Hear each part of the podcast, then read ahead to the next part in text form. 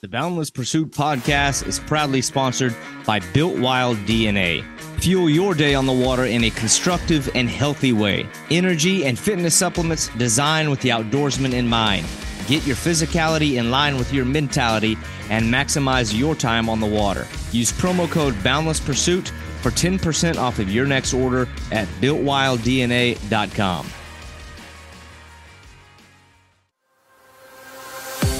Welcome to Boundless Pursuit, a weekly podcast providing motivation, entertainment, and education to anglers and outdoorsmen. I hope that the stories you'll find here will encourage you to chase your passion more fervently, to open your mind to new opportunities and perspectives.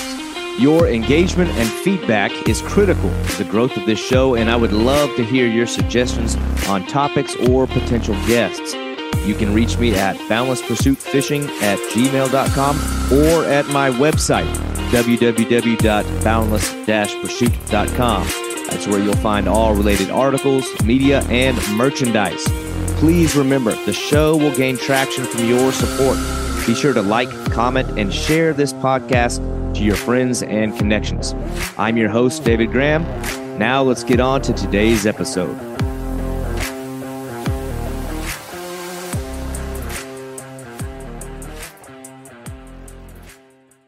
If you're the kind of angler keen on learning new fisheries and angling opportunities, today's guest is going to make a compelling argument on why you should be adding Virginia to your to do list for fishing adventures. Grant Alvis of Virginia is somebody that I've had the pleasure of fishing with on several occasions. And if not for guys like Grant and our mutual friend Josh Dolan, I may have never known how diverse that Virginia's rivers, lakes, and coastline can be. And I got to admit it, before meeting these guys, Virginia was never even a blip on my radar. But the images of the fish these guys are pulling out of Virginia waters will stop you in your tracks and make you take a very real look at your calendar, your finances, and your vacation time. Alvis spends the course of his year working the Chesapeake Bay for world class redfish. I'm talking 50 inch plus redfish moving in mass migration for some of the most incredible angling opportunity in the entire country. And he's catching these things on fly. He's catching them on lures. He's catching them from my kayak. They're just enjoying these world class monster fish every which way you can imagine. And just a ways inshore are the unique tidal marshes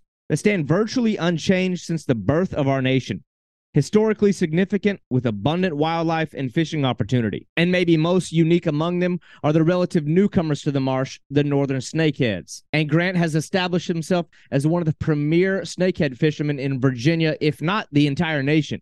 And the two of us share a common passion for the pursuit of bowfin, where he opts to chase them proactively with lures and flies and just a short trek upriver, we discuss what might interest me on a personal level the most. Their opportunity each year to follow a shad migration upstream to hundreds of monster flathead catfish that can be sight fished with artificial lures in rapids. Now, this is incredibly badass stuff, and it's something that I personally hold very high on my list of angling opportunities and experiences that I have got to try. And a westward trek into Virginia's mountains along river systems unbroken are trout streams opportunities at smallmouth bass and muskie. And Virginia as a whole is just an underrated fishing scene. And it's a scene that I think stacks up to any fishery in the United States. And Grant is just a great steward of his fishery and an awesome guest to come on and sell you the idea of fishing in Virginia. This is Grant Alvis of Virginia. But, Let's um, get into it. Yeah. Well, anyway, I'll start by apologizing that it took so long. ah, we're good. But um, anyway, uh, you've kind of been like an obvious pick when I was starting this whole podcast because like I'm trying to bring more guys on that that are well-rounded anglers and that do unique styles of fishing or might mm-hmm. have like some angle to their pursuits that other people might find interesting or didn't know uh existed. And you're you and Josh both, y'all are kind of a good case in point for me because up until the point that I came up there and fished with y'all, Virginia would have never been on my radar. I just I didn't think Virginia had anything. It's too ignorant. Yeah. Didn't know. Then yeah, I after... mean, truthfully, truthfully, if I mean, if you look at like what you see on TV and stuff like that, other than one or two of the rivers, I mean, you don't really hear about anything because I mean, the only thing you really have media wise is like some professional bass series come here, like the James River is known around the country, and then the Potomac, but the Potomac is it doesn't get the pre- it doesn't get the press that the James does because they put all those Florida fish in the James, so the James has some giants in it now. Yeah. Well, y'all have such a diverse fishery from like where it's like mountain, and I'm gonna sound like an idiot because I'm like I'm, I'm talking I'm talking about your waters. Yeah. But I mean, I look at your photos and it's like I I kind of envy that style of fishing where you're very like seasonal. You know what I yeah. mean? It's like you can do so many different kinds of fishing throughout the year from trout fishing to musky fishing to the snakeheads and the bowfin and the gar, and then you like as you're moving towards the yeah, coast, all the the salt water too. I mean, it's like I've, I've told you, I've told a lot of people. There's there's very few places in the world that are catered to an angler. I mean, not just freshwater, but just an angler in general, like Richmond, Virginia does. I mean, that's you know hometown. I live just east of there, but an hour and a half from my door to the west, I can catch native brook trout that have been there forever, you know, since the ice age or beginning of the ice age, whatever. Yeah. And an hour and a half to the east, I can catch gigantic cobia, huge sharks. I mean, we get big greater hammerheads up in the bay in the late summer. Um, and then, I mean, I've never caught one, but they are there. We see them when we're cobia fishing. And then the largest red drum on the planet. I mean, that's really the cobia and the stripers were what the bay was always known for. And it's still still known for big stripers. They're coming back, but we've got a whole lot of issues with like a commercial fishing fleet that's taken the bunker and all that stuff. But the new poster child for the Chesapeake Bay and what's really bringing people there is these just colossal red drum that we have. I, I, I mean, feel like in in for the purpose of this conversation, like I'll be honest, I, I think that is probably like that is like a bucket list fish for me. Like that is the number one I mean, thing I want to come up there and do with y'all is those giant red fish. It it really is ludicrous, man. I mean, you like everyone knows. Oh, the world record was caught in North Carolina as 94 pounder. That's you know that's back when you could kill them. You can't kill them anymore if they're over. I think they're federally protected over 40 inches. I think the only place you could kill one that big might be like Louisiana or somewhere in the Gulf, mm. but I, I know they're federally protected. I mean, that that's what made them rebound so much. But like, I mean, it, it's just crazy. The world record was caught in North Carolina, but it was caught in November.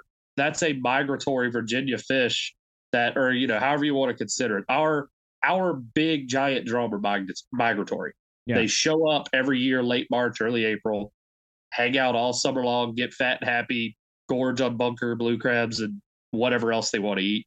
And then turn around, they spawn early fall, like September, October, and then head back south. And they've got some tag data to show that like a lot of our fish make their way all the way to Charleston, and then they like hang out in Charleston and then U turn and come right back.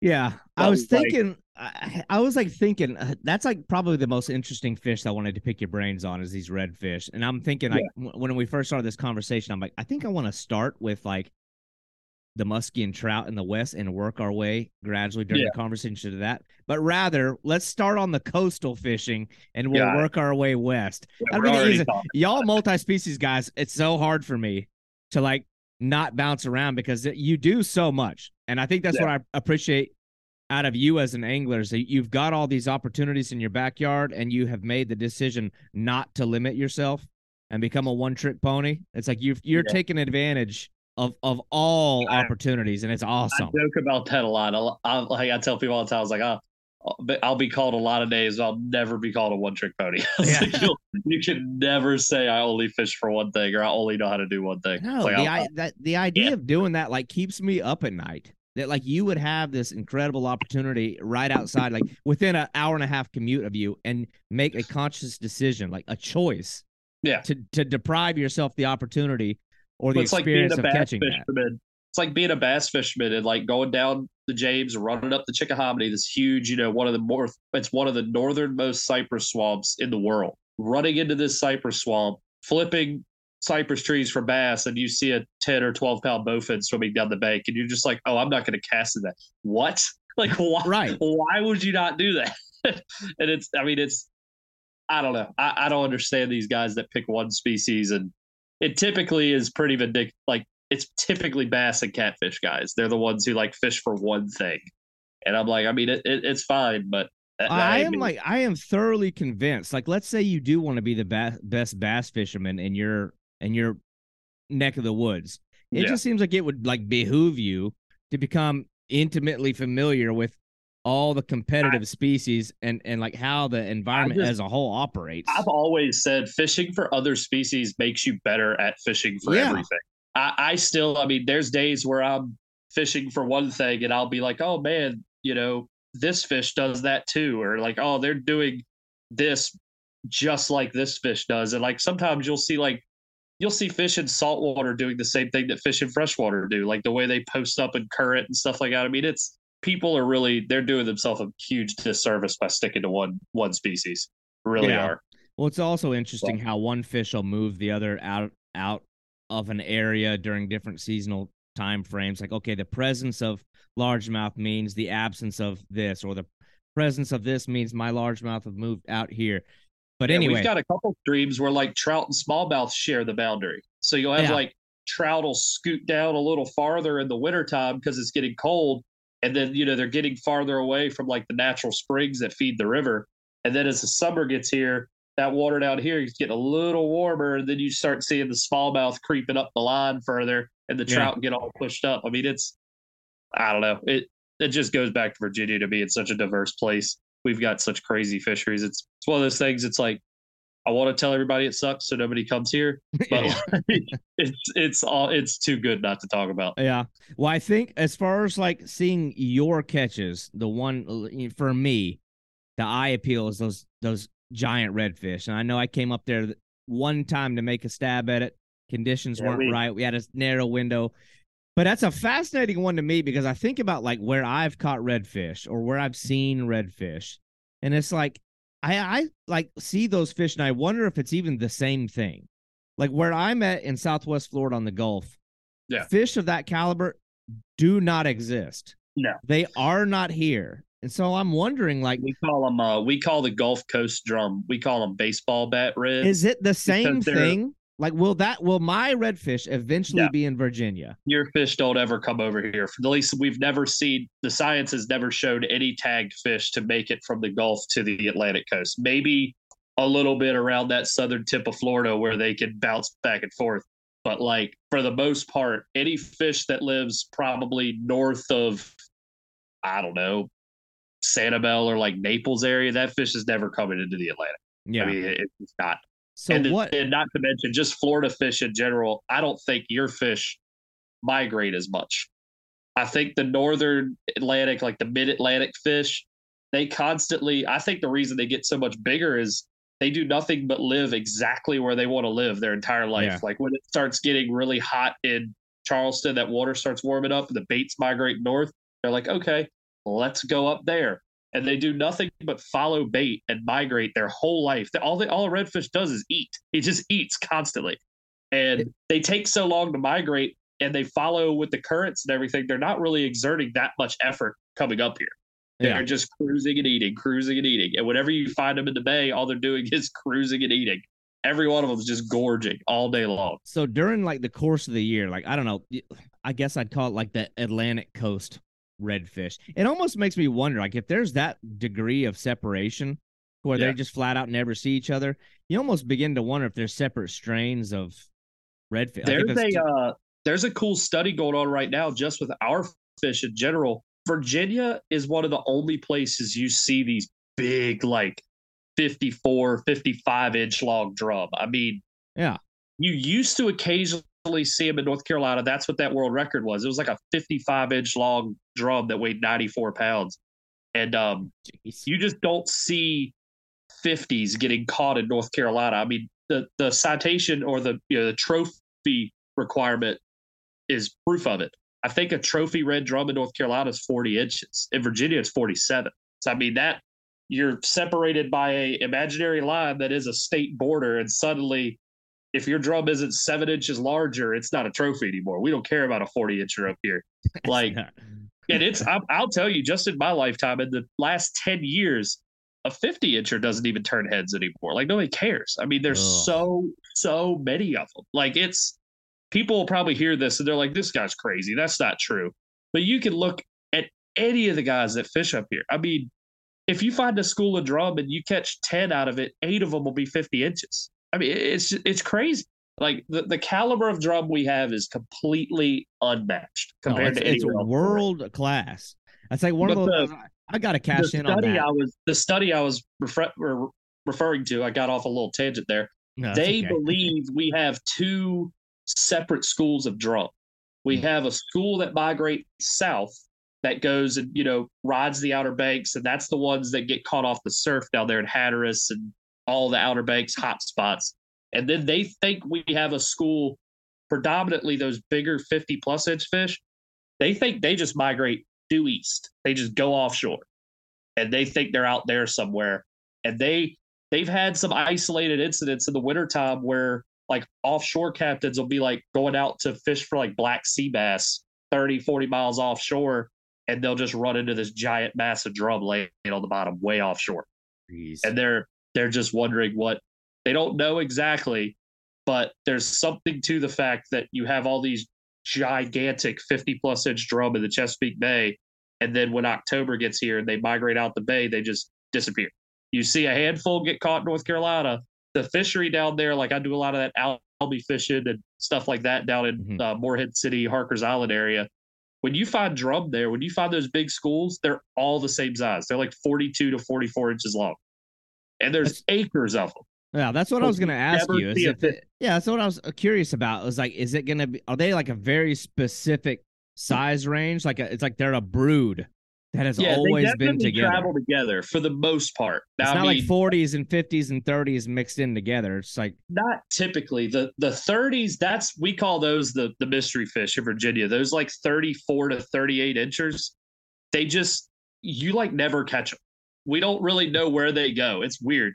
You might find them just occasionally, but it's almost like they're too big to be up on the flats rooting around with the pups anymore and they want to cruise with the bigger fish. But like I personally, I think they're in those schools with those bigger fish, but the bigger ones just beat them to all the baits. You're throwing a bait in there, and there's a 45 inch drum and a 38 inch drum. I mean, that 45 inch drum's mouth's eight inches across. He mm-hmm. he's gonna probably get it before that that little one does. I, I don't know. Th- those weird like upper 30s, mid 30 inch fish, they're just kind of oh. hard to find in Virginia. But you find a ton of pups, you know, up in the flats, shallow, and then you find the giants. So that's that's like my favorite part about redfish in Virginia is we have some really really good inshore sight casting like to belly crawling pups Yeah. like anywhere from 16 to like 26 27 inch fish every other every few years you'll get this real good run of like 29 to 30 inch fish but then uh you have you have the whole life cycle. You catch rats pups and then you catch super giants. It's just cool. It's cool to catch those super giants and then go later in the summer and catch like a 17 inch redfish and you're like you're gonna be gigantic one day. Like you're holding this little creature in your hand and you're like i catch your brothers and sisters that are Yeah. Eight times your size. Like they're so much bigger than you. Now the giant ones is like, is their arrival into your area like predictable? Like, is it one of those things that's like, it's pretty gonna- consistent every year. It's usually it depend it, it, they show up with the mood more often than not. Like water temperature water temperature plays a factor. Like if the water's warm enough you can almost count on them if you have like a late full moon in march they'll show up but it's usually the first or, or the the full moon in april is when they really show up good and uh they they definitely cater to like the crabs too because uh a lot of the old timey crabbers around here like the old guys they say that moon in may is like the biggest molt for crabs all year. That's when you have all the soft shells and stuff. So like from May till July is soft shell season. And uh drum aren't stupid. Yeah, they can crush a freaking rock and I mean they crush oysters and stuff to eat. So they don't care if it has a soft shell or not, but you're still gonna eat the easier meal if you can. So because because when they come pouring into the bay or whatever area, Yeah. and like, are they pretty indiscriminate in what they're, they're just eating whatever's in their path, or Oh, are they yeah. keyed I in mean- on specific like food sources? I'll be honest, when they first show up, they're usually in schools, like big schools. I mean, we had we had probably the best spring we've ever had this year out patrolling various areas of the bay looking for them. And these it's all sight fishing in the spring. You go out in like tower boats. And I mean, the first day we went out there, we caught I mean, we caught like 30. And I mean, we pulled the boat out of the marina we were in and with I mean, the sun was up and you could see a school almost a mile away. I mean, the water was just glowing. I was about to say, like, what are you? How are you seeing them? You just see their backs, or there's no, birds, see, or I mean, you see? so many of them, and our water clarity up here is pretty good in the spring. Believe it or not, it's as long as it's not windy, it doesn't churn those flats up too bad. Yeah, it literally looks like a pumpkin patch. It's this giant orange glow in the water. I mean, you, you can't miss it. You can you don't even need polarized glasses. You can see them. The la- the funny thing is, most of the schools are about 75 to like 150 fish is like an average school. But in mm. the spring, there are days where you see schools that I mean, people are going to listen to this. You're going to be like, this guy is so full of crap. There are legitimately days you can't see the end of it. I mean, Jeez. a mile of fish. I've fish. seen videos like that online. I mean, it's believable. Yeah. You can see the drone videos that are. I'm not sure where they're taken, but I know I know I've I mean, seen the drone videos where Black it's like an H, endless. Blacktip H has a cool video with yeah. one of our local captains with Austin Haney of Fineo. Um, if you search like Blacktip H giant red drum, you'll see it. Mm-hmm. They have a school that they found. This is later season, but they found a school out there. They were actually in the ocean and they found a school off the beach. I think they were, you know, they were eight or 10 miles out. They were way out looking for cobia. And they just came across a school that was legitimately like three miles long and like 200 yards wide. And it's just, I mean, you can see it in the video. It's just shoulder to shoulder, colossal red drum. 10, I mean, just hundreds of thousands of them. I mean, and so you got these, so you got these massive, incredibly powerful fish that yeah. exist in these enormous schools. I know that at, at some point I would think the school itself becomes almost like a hazard. Like you can be entangled. I mean, yeah, I mean, dude, there's days where you're out there casting at them, and I mean, the the first day we were in a uh, buddy of mine, Corey, we were in his Jones Brothers, and it's just a you know deep V bay boat with a cobia tower on it, and there was a point where we had four of us, all four of us are hooked up, and the school is surrounding the boat and you can feel the drum thumping into yes. the boat trying to get away. I mean they drum are funny when they're in a school. I try to describe it to people. I'm like when there's that many redfish in a school that big i mean they're like i said there's some days these schools are 150 yards wide mm-hmm. the only fish that really know what's going on are the ones that are hooked the rest yeah. of them are like are we scared? Are we eating? Are we scared? Are we eating? What's going on? Yeah. What's Joe like, doing? Yeah, for like that like 25 second period for when you're first hooked up, everybody's just sailing baits into the water and all these drum are like, "Oh, I guess it's I guess we're eating." And then they get yeah. hooked and then it's all just pandemonium. But uh I mean, they're they're just so fun, man. I, I I know a lot of these hardcore cobia guys are like, "Oh man, they're just a dumb drum. Why do you want to catch a drum?" I'm like, "They're big, they're stupid, and they fight really hard." I'm like, "What? Like, what right. more do you want?" You can catch them on top water. Like we've gone out there some days where I'm not. I mean, it's once again, people are gonna listen to this and be like, "This kid is so full of crap." There, we've gone out there before and caught so many of these stupid drum that we'll take a popper and take the hooks off just to bomb it into the school and watch 75 fish try to eat it on on the yeah. way in. I mean, blowing up on it. You see just this five gallon bucket mouth just eat a 10 inch popper, and it's like, I, I mean, it's just one of the most violent things you've ever seen and you pull it out of his mouth, and then there's another one and another one, and I mean they they just don't care. And they you're doing the same so thing up. with with fly gear as well, right? I've seen the yeah. photos of you fly fishing for them. Oh yeah, I mean, dude, when you hook Jeez. me, I mean, you could throw a beer can into those schools, and they're gonna bite it. Like it's so stupid.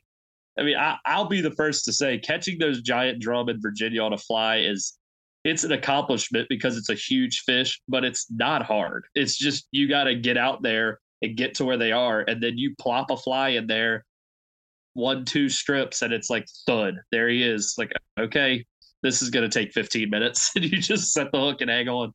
They don't. The only way they typically break you off is if they run back into the school. I mean, they yeah. you're out in the middle of the bay. There's nothing to break off on. You just hang on. Now, I mean, it's nothing fancy. When they leave, I mean, are they heading north or are they heading south? And are they south. just gone like that? Is it just like it, all of a sudden there, uh, it's over? There's some years where it's like a light switch, and then other years it's more of like a slow burn of them leaving. But uh, the fall fishery is really cool because they come in, they kind of, I mean, they go all the way to the top of the Chesapeake. They catch drum in the mouth of the Susquehanna, like hmm. way mm. up the bay. Yeah. And uh, they catch them way up the Potomac. They catch them all the way up into Maryland and almost into freaking Pennsylvania. Like it's it's crazy how far they go. But then they all start migrating out after that like first good cold snap in like late September, mid September. and they start flooding the lower bay, they start piling up on structure. So like wrecks, bridges, the the really cool fishery that I mean you've probably seen hundreds of pictures from me. The we catch them in the kayaks at the Bay Bridge Tunnel. Yeah, oh, that's awesome. That 17 mile tunnel that goes across the whole Chesapeake Bay to the eastern shore, and I mean you're Out of hooking a freaking kayak. oh, you're hooking a 70 pound redfish vertical next to a bridge and all he wants to do is break you off. That's all he wants to do. How are y'all landing those? That's what I always wondered in your pictures. Where like at some uh, point you get that damn thing in your lap. I'm like, yeah. Is there like an art credit. to it without tipping? I'd be scared to fall over. All the credit in the world goes to a buddy of a, a buddy of ours, like a local guy. He's the definition of like the OG kayak fisherman. Kevin Whitley. Uh, mm. He's a dude you should really consider getting on. That like he's an awesome dude. He goes by uh, his Instagram's like kayak Kevin. He's actually Josh has like, told me about him. Yeah, I've seen dude, him on the website un- too. The dude's unbelievable. He's been kayak fishing since like putting rod holders on a kayak was like the dumbest thing you could ever do. He developed this kind of like technique for landing them he calls like the leg sweep. So when you're in these big kayaks, like kayaks nowadays, modern day kayaks are pretty stable they're a little bit wider than they used to be, but still, you know, it's like a 60 plus pound fish and you're trying to horse them into the kayak. Drum, luckily, they have like they have a really big pronounced like gill plate that you it looks in pictures like you're just in there grabbing their gills, but you're yeah, not. Yeah. They have this big bone. It actually feels just like the bone right beside like it feels like your jawbone. Yeah. You reach in there, we all call it the drum handle. When you get them beside the boat, you just reach in there, you lock your head into that jawbone and you stick your leg in the water and just sweep them in with your leg. And they I mean they honestly once you get their head up, you just kind of plop. Just they just plop right into Jeez. the kayak. And it's a drum. They I just envision I, this Kevin guy with like one giant quad. Oh, he's got videos of him with like he's got videos of him like tripled up with them with like two giants in the kayak and he's like landing another one. Like it's Insane. it's just pandemonium. And the way he developed, like way he learned how to do it was nuts. Like he'll tell you to this day, he'll never do it the way he used to. They used to anchor up in the shoals like seven to 10 foot breakers are like 20 feet off the kayak and they're throwing baits in there. And then they're hooking drum that are trying to pull you into the breakers. It's, oh, gosh. No one does that anymore. Absolutely no one. But yeah, I mean, the, the Bay Bridge Tunnel in the fall is our, that is when almost everyone catches them in a kayak because it's really accessible. You so, can catch them fairly close to shore. I don't know. I mean, it's still, I think, technically speaking, it's one of the hardest fish on planet Earth to land in a kayak. You're hooking mm. a gigantic fish that's powerful as crap. You're, I mean, you're hooking it. They're glued to the pilings. You're hooking. Yeah, I'm about to say, especially around the pilings, like you're at the yeah. mercy of what that fish wants to do, at yeah, least for I mean, the first 30 seconds of the fight. Yeah, the the second you hook him, the first 30 seconds is everything because he's either going to be a dumb one and swim right out into the bay, like once in a while you'll hook one and he'll just leave the bridge and just go out into la la land and you're like oh cool i'll you catch 90% of those. The next thing he's going to do is you hook him and he goes right through the pilings and you're like okay that's where the kayakers have the huge advantage because we can chase them right through. through yeah. Yeah that's tough because i mean this is even more credit to kevin when you feel that braid touch the piling the first thing you do is put the reel in the free spool just free spool. That's Whatever what was, happens, happens. That's what I was but interested like, in. It's like I would think that you'd want to put, I don't know, like a 30 yard shock leader on there of like I, I run a longer mono. leader. I run a longer leader than most people. I run two rod lengths, so usually about 15 feet, maybe mm-hmm. 14 mm-hmm. and a half, give or take. And uh, I run a leader of like 80 usually, and that gives you a little bit of leeway. Um, they'll still break it like it's dental floss on right. those on those pilings, but it at least gives you that extra half to three quarters of a second to be like, oh crap, like flip the reel into free spool. And Kevin explains it perfectly. If you fight that fish around the piling, he's going to break you off 100% of the time. Yeah. But if you put it into yeah. free spool and chase him through, at least your odds are like 50 50. You know, you yeah. you chase him through, get him free of the piling, and then reel up your slack. And drum are not good at throwing a hook, period. I mean, they they just once you drill them with a jig or you hit them with a circle hook with a live bait, they're not throwing it. Well, they like got like thick mouths. It's like real gonna big, get buried thick, in there. Yeah, like big, thick, like grandpa, just nasty Yeah. old man hips, like just huge meaty face. You get a barb in their face, it's just so much meat there. They they're terrible at throwing it, and they don't Yeah. roll. Drum do not roll. Right. So as long as you're over top of them, they can't get the hook out of their head unless they break, break you off. Mhm. So the ones that I free spool, I would say it's your odds are better than 50-50, honestly. But you chase them through, you re-engage, and I've had a fish. Luckily, I landed it. The wildest one out ever was I hooked it. It went through the pilings, free spool, go through, re-engage, and then my line's back through the pilings the other way. And I'm like, Oh, are you kidding? So then I'm like pedaling my kayak back through the pilings, re-engaged. I'm like, where is this fish? And he had already gone through the next set of pilings. I went through four sets of pilings with this fish, and I catch it. And it's like a 42 incher. It's like one of the smallest ones you can get. I'm like, this is so stupid. oh, But- jeez. Those are the athletes, though. The those like 42 to 46 inchers. It's almost like they still have a little bit of pup left in them. They're super athletic, crazy strong, blistering fast runs. But then you hook like a 50 or like a 52 or a 53, you can almost say how big your fish is the second you hook it. Like you hook it, they stay down, and it's just these big, just bone crushing head shakes. And you're like, this is a giant. But like a lot of times, those giants, in my opinion, are easier to land.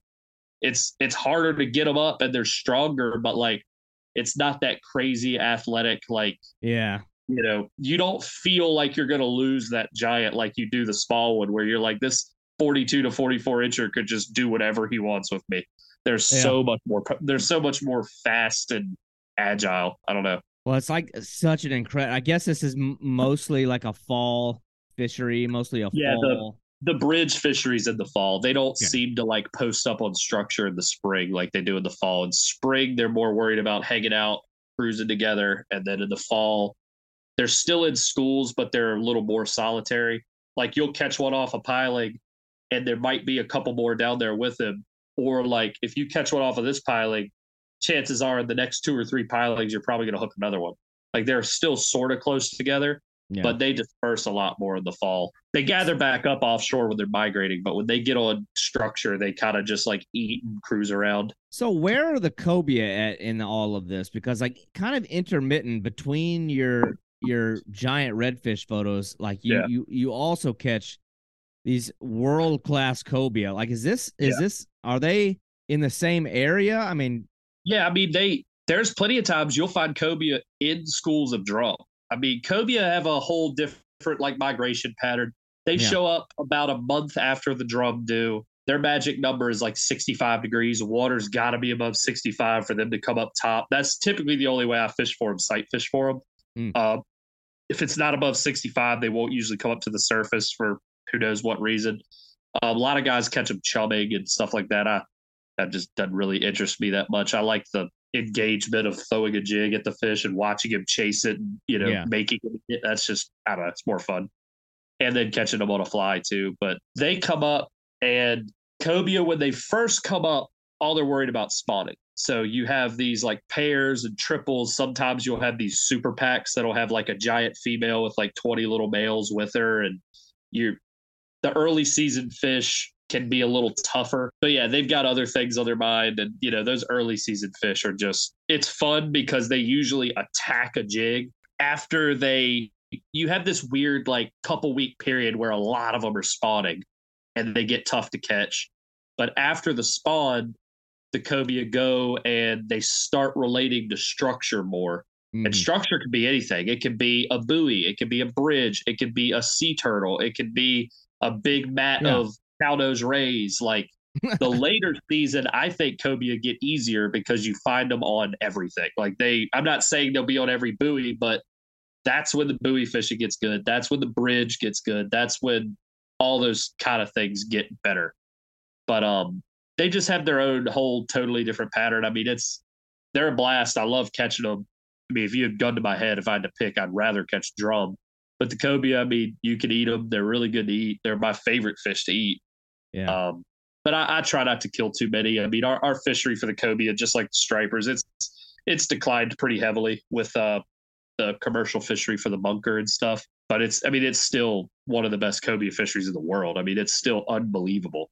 Like people who come up here have never experienced, they're like, "Oh, this is the greatest place on earth," and I hate to be one of those guys, but like back in my day, you know, yeah, 10 years ago. All right. But I mean, legitimately, 10 years, they, they have a study that shows the average size of cobia in the Chesapeake Bay in the last 10 years has dropped almost 12 inches, almost an entire foot. So they're a lot. I mean, it it's easy to see. 15 years ago, you could fish all day cobia fishing and maybe see 10 boats with a tower you can't drive to the ramp without seeing 10 boats on the interstate with a tower anymore. I mean, oh, it's geez. everybody's got one. I mean, there's days you see 200 boats with towers running around. Granted, you can see all the way across the bay most days if it's clear, so it's not hard to see that many boats. But it's once cobia get here, you cannot look in any direction of the Chesapeake Bay and not see a boat with a tower. It's impossible. Yeah, it's it's. I've never caught a cobia. My brother's caught one right next to me when we were surf fishing one time, and I've caught Never caught one off the surf. They do it a lot in the Outer Banks, and they actually do it a lot in Charleston. I see a lot of guys catching them in Charleston in the surf. We were in the panhandle of Florida when he did that. Um, okay. That was interesting. But um, it's definitely one of those unique fish that, like, you know what I like is the videos where the guys will go out and find manta rays and catch yeah. them off manta rays. I'm like, what a crazy way to catch yeah. a fish. We uh, like, that's the cool thing about the bay, man. I've caught them off a manta ray up here. I mean, we had a random day where oh, I was unbelievable. A, a good buddy of mine, Jason. He he's a commercial guy, and I've I've just met him when I used to work at Bass Pro, and I was one of he was one of my regulars, and just invited me out there one day, and I guess he was like, hey, this guy's pretty okay at what he does, so I'll let him keep fishing with me, and I've had some amazing days on the bay with him. Like just we had one day where he called me up. He's like, "Hey, hey you're gonna want to get up here and see this," and climb up the tower, and it's just you know 15 foot wide manta ray, and there's like Ugh. 30 cobia on its back. Other days we have those spotted eagle rays up here. Yeah, we have those here too. Those, yeah. See those a lot more than a. I mean, manta ray was odd. I've only ever seen one of those, but um, yeah. the spotted eagle ray we see those I mean, if you fish as much as he does, you might see it like five times a season. They're the nice thing about an eagle ray is they don't spook. Manta rays will spook. Yeah. Eagle rays don't care. You can hit them with a boat. Like they are so stupid. Yeah. They will just fly around in the bay and they go so slow. They're not as big as a manta ray, but something about them and the cobia. Cobia just like them. I mean, they'll. I've seen one where there was a time when the eagle ray turned and you couldn't see him. There were so many cobia on his back. Like I'd be talking thirty or forty cobia crawling all over this thing. Their habit it's, of following stuff so wow. interesting to me. I was just listening to a different podcast. It was actually from a guy who's a he was a spear fisherman, and he was talking about yeah. spearing cobia off of tiger sharks. He's like, would not recommend it. That just know, doesn't yeah. sound like a good idea in any way. Yeah, uh, he's like, he's like, it's not a smart thing, but we've been, we were spearfish. I was like, well, what a crazy like what oh, dynamic. Oh, oops, I missed the cobia. I are they benefiting the other fish somehow? Like you would think that there's some kind of you know uh, what, it's really what I weird. the term where like the two fish kind of benefit off of each other, but it's like I mean, why a tiger I've shark? Seen them, I've seen them school with like everything. I mean, you name it. You see a sea, sea turtle. turtle, they'll have five of them with them. You see drum, they'll be swimming with the drum. Granted, if they're with the drum, good luck. You'll never get a bait to them. The drum will beat the cobia to it a hundred yeah. out of a hundred times you'll see like a pallet floating in the bay, in the bay, and there's like five cobia swimming under it in a circle. They're just like, what's that thing? I yeah. mean, they're. I just think they're stupid. Like, I don't, I don't know. I mean, they're they're a weird fish, but they're cool. I mean, it's one of those things. It's it's probably one. I mean, it's one of the big three in the bay. You got cobia, drum, and then stripers. Like that's what the Chesapeake Bay is known for. Stripers used to be number one, but like I said, I think our new poster child is just those those drum you're crazy if you don't think it is because they, they don't get any bigger anywhere else. Yeah. I mean, I love the idea of catching giant striper, but like um, I'll never forget my biggest redfish was 42 inches. And I caught it on a tiny little piece of calamari. I was trying to catch bait. I caught two that day back to back. I, you know, a school must have come through, and I was astonished at how hard this thing fought. Granted, oh, yeah. I was like a high school kid, so I like n- had never felt anything like that, and I thought that that thing was enormous. So when I see y'all's photos, it's like, geez, this is like unbelievable. I mean, like you're like sitting on a gold mine. that's not like an isolated story either. Like we used to fish this big tournament down in Virginia Beach, the Tidewater Kayak Anglers like charity tournament. We don't fish it as much anymore. It's been a few years since I've fished it, but um, the first year I ever fished it, see, it has a slam division, which is drum drum trout flounder, and I think they changed it to drum trout striper now for like a schoolie striper. Um, then they have a striper division, trout division, flounder division, and a drum division. And the guy who won the drum division was fishing just a top and bottom rig, just a metal bottom rig, the one you buy at Walmart for 40 cents, and two little snelled eagle claw hooks with a piece of fish bites on there. And he caught a 46 inch drum. And he won the drum division. Like that's yeah. the fish that won. Yeah. And he was like, I was just out here fishing for croaker. like fish bites. Yeah. Yeah, dude. little piece of bloodworm fish bites, and that drum smoked it. yeah. Like, whatever. Oh, geez. Well, I could talk about the drum for like an entire episode, but yeah. I don't want to sell your fishery short. So we'll just move yeah, inland. We'll move, move in a little bit because I don't know, man. I, I like I've got my my personal preferences on like the kind of environments that I like to fish, but y'all's like tidal marsh scene, like the environment yeah. y'all have in those those tide affected marshes is so fantastic. Like I, it's some of the coolest stuff I've done is coming up there and fishing with y'all. The wildlife is pristine. You feel like you're in a whole other country. I yeah. mean, it's just a, you know, and on top of just the fishing, it's just the ambient like scenery around you with the bald yeah. eagles and some of the cliffs, and then knowing like the historical relevance of like where you're at and how unchanged yeah. it is. But just tell well, me I mean, about legitimately like how we're fishing places like where this country was founded and like where some of the first places this country was ever explored and settled and it hasn't changed any. I mean, you're still fishing marsh that's been there for hundreds and hundreds of years. Hell, it's been there for hundreds of thousands of years. Mm-hmm. But you're looking at the same marsh that John Smith looked at when he was settling Jamestown, you know, like when he left Jamestown to explore the Chesapeake Bay and map it out any one of these rivers you fish, you're looking at the same stuff he was seeing. I mean, it's it's crazy to think about. Well, I and definitely then, value it more as a Florida guy because it's so hard to find undeveloped water here. I mean, it's just yeah.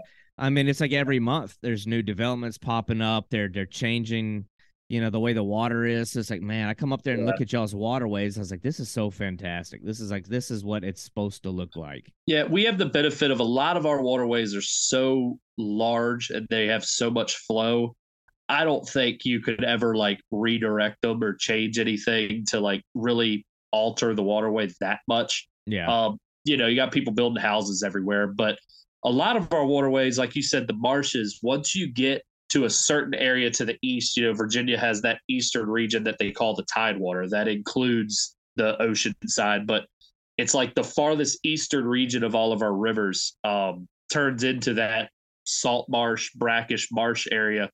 And the benefit is where the water's edge meets the marsh, there's places on these rivers where you might have three quarters of a mile of swampy marsh that you can't develop on. You can't do anything with that. So then you get to the actual land itself. And yes, somebody might build a house there, but it's not going to actually alter the river in any way. The marsh and all that filtration that is so vital for the way this Chesapeake Bay watershed functions, it's really hard for them to actually alter it.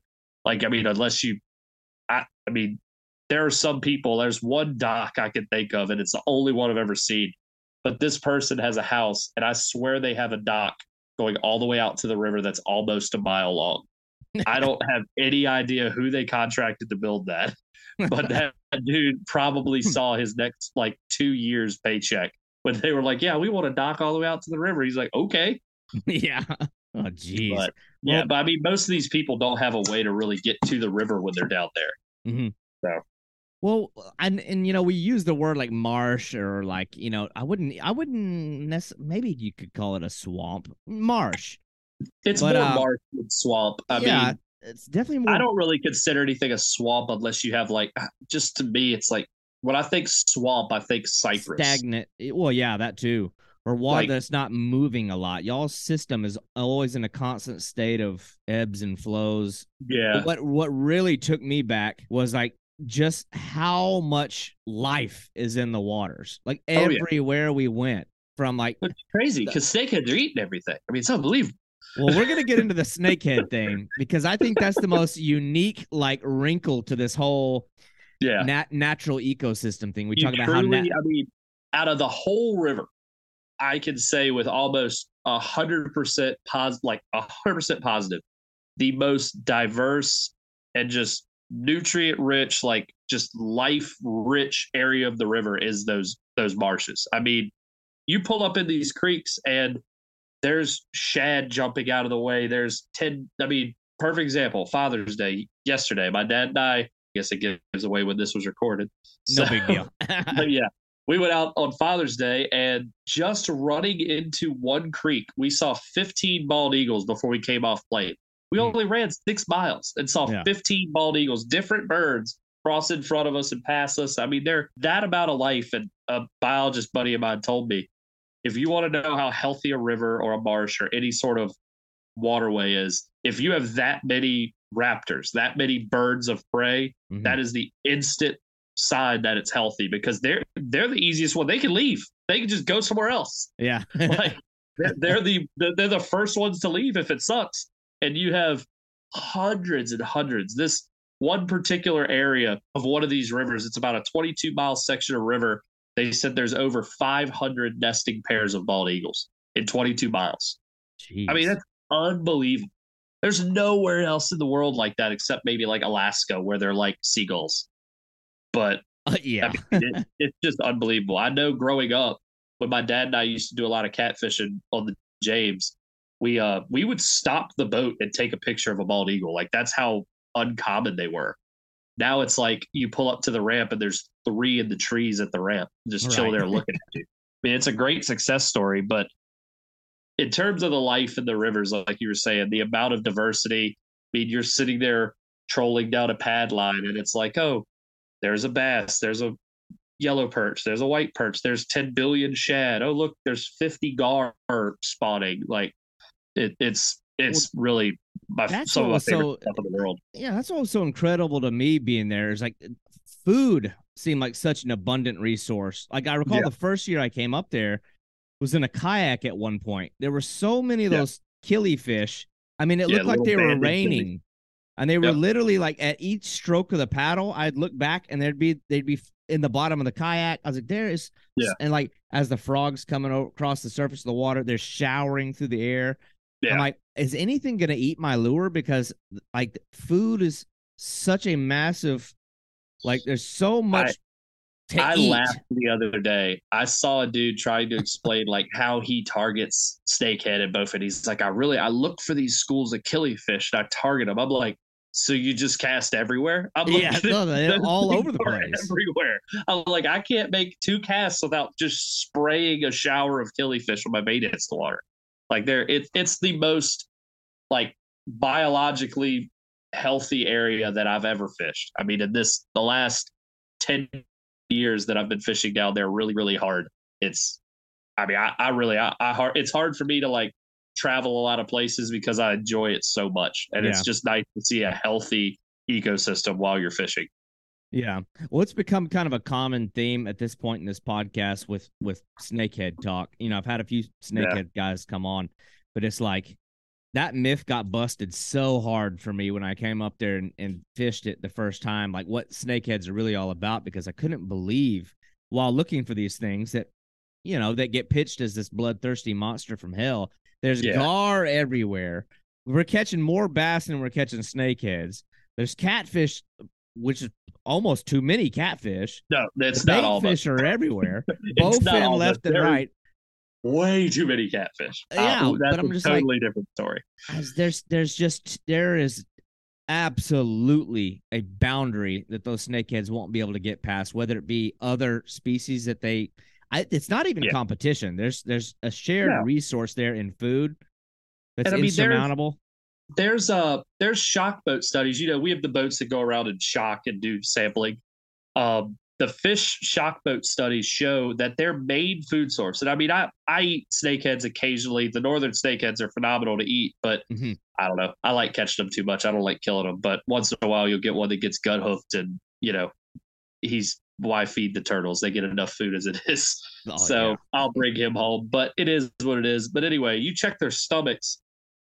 other than right before the spawn when they're hardly eating, their stomachs are just bulging, bulging, bulging, full. And you cut it, and it's 999 killifish in their yeah. stomach. Like every stomach you cut open is just nothing but killifish.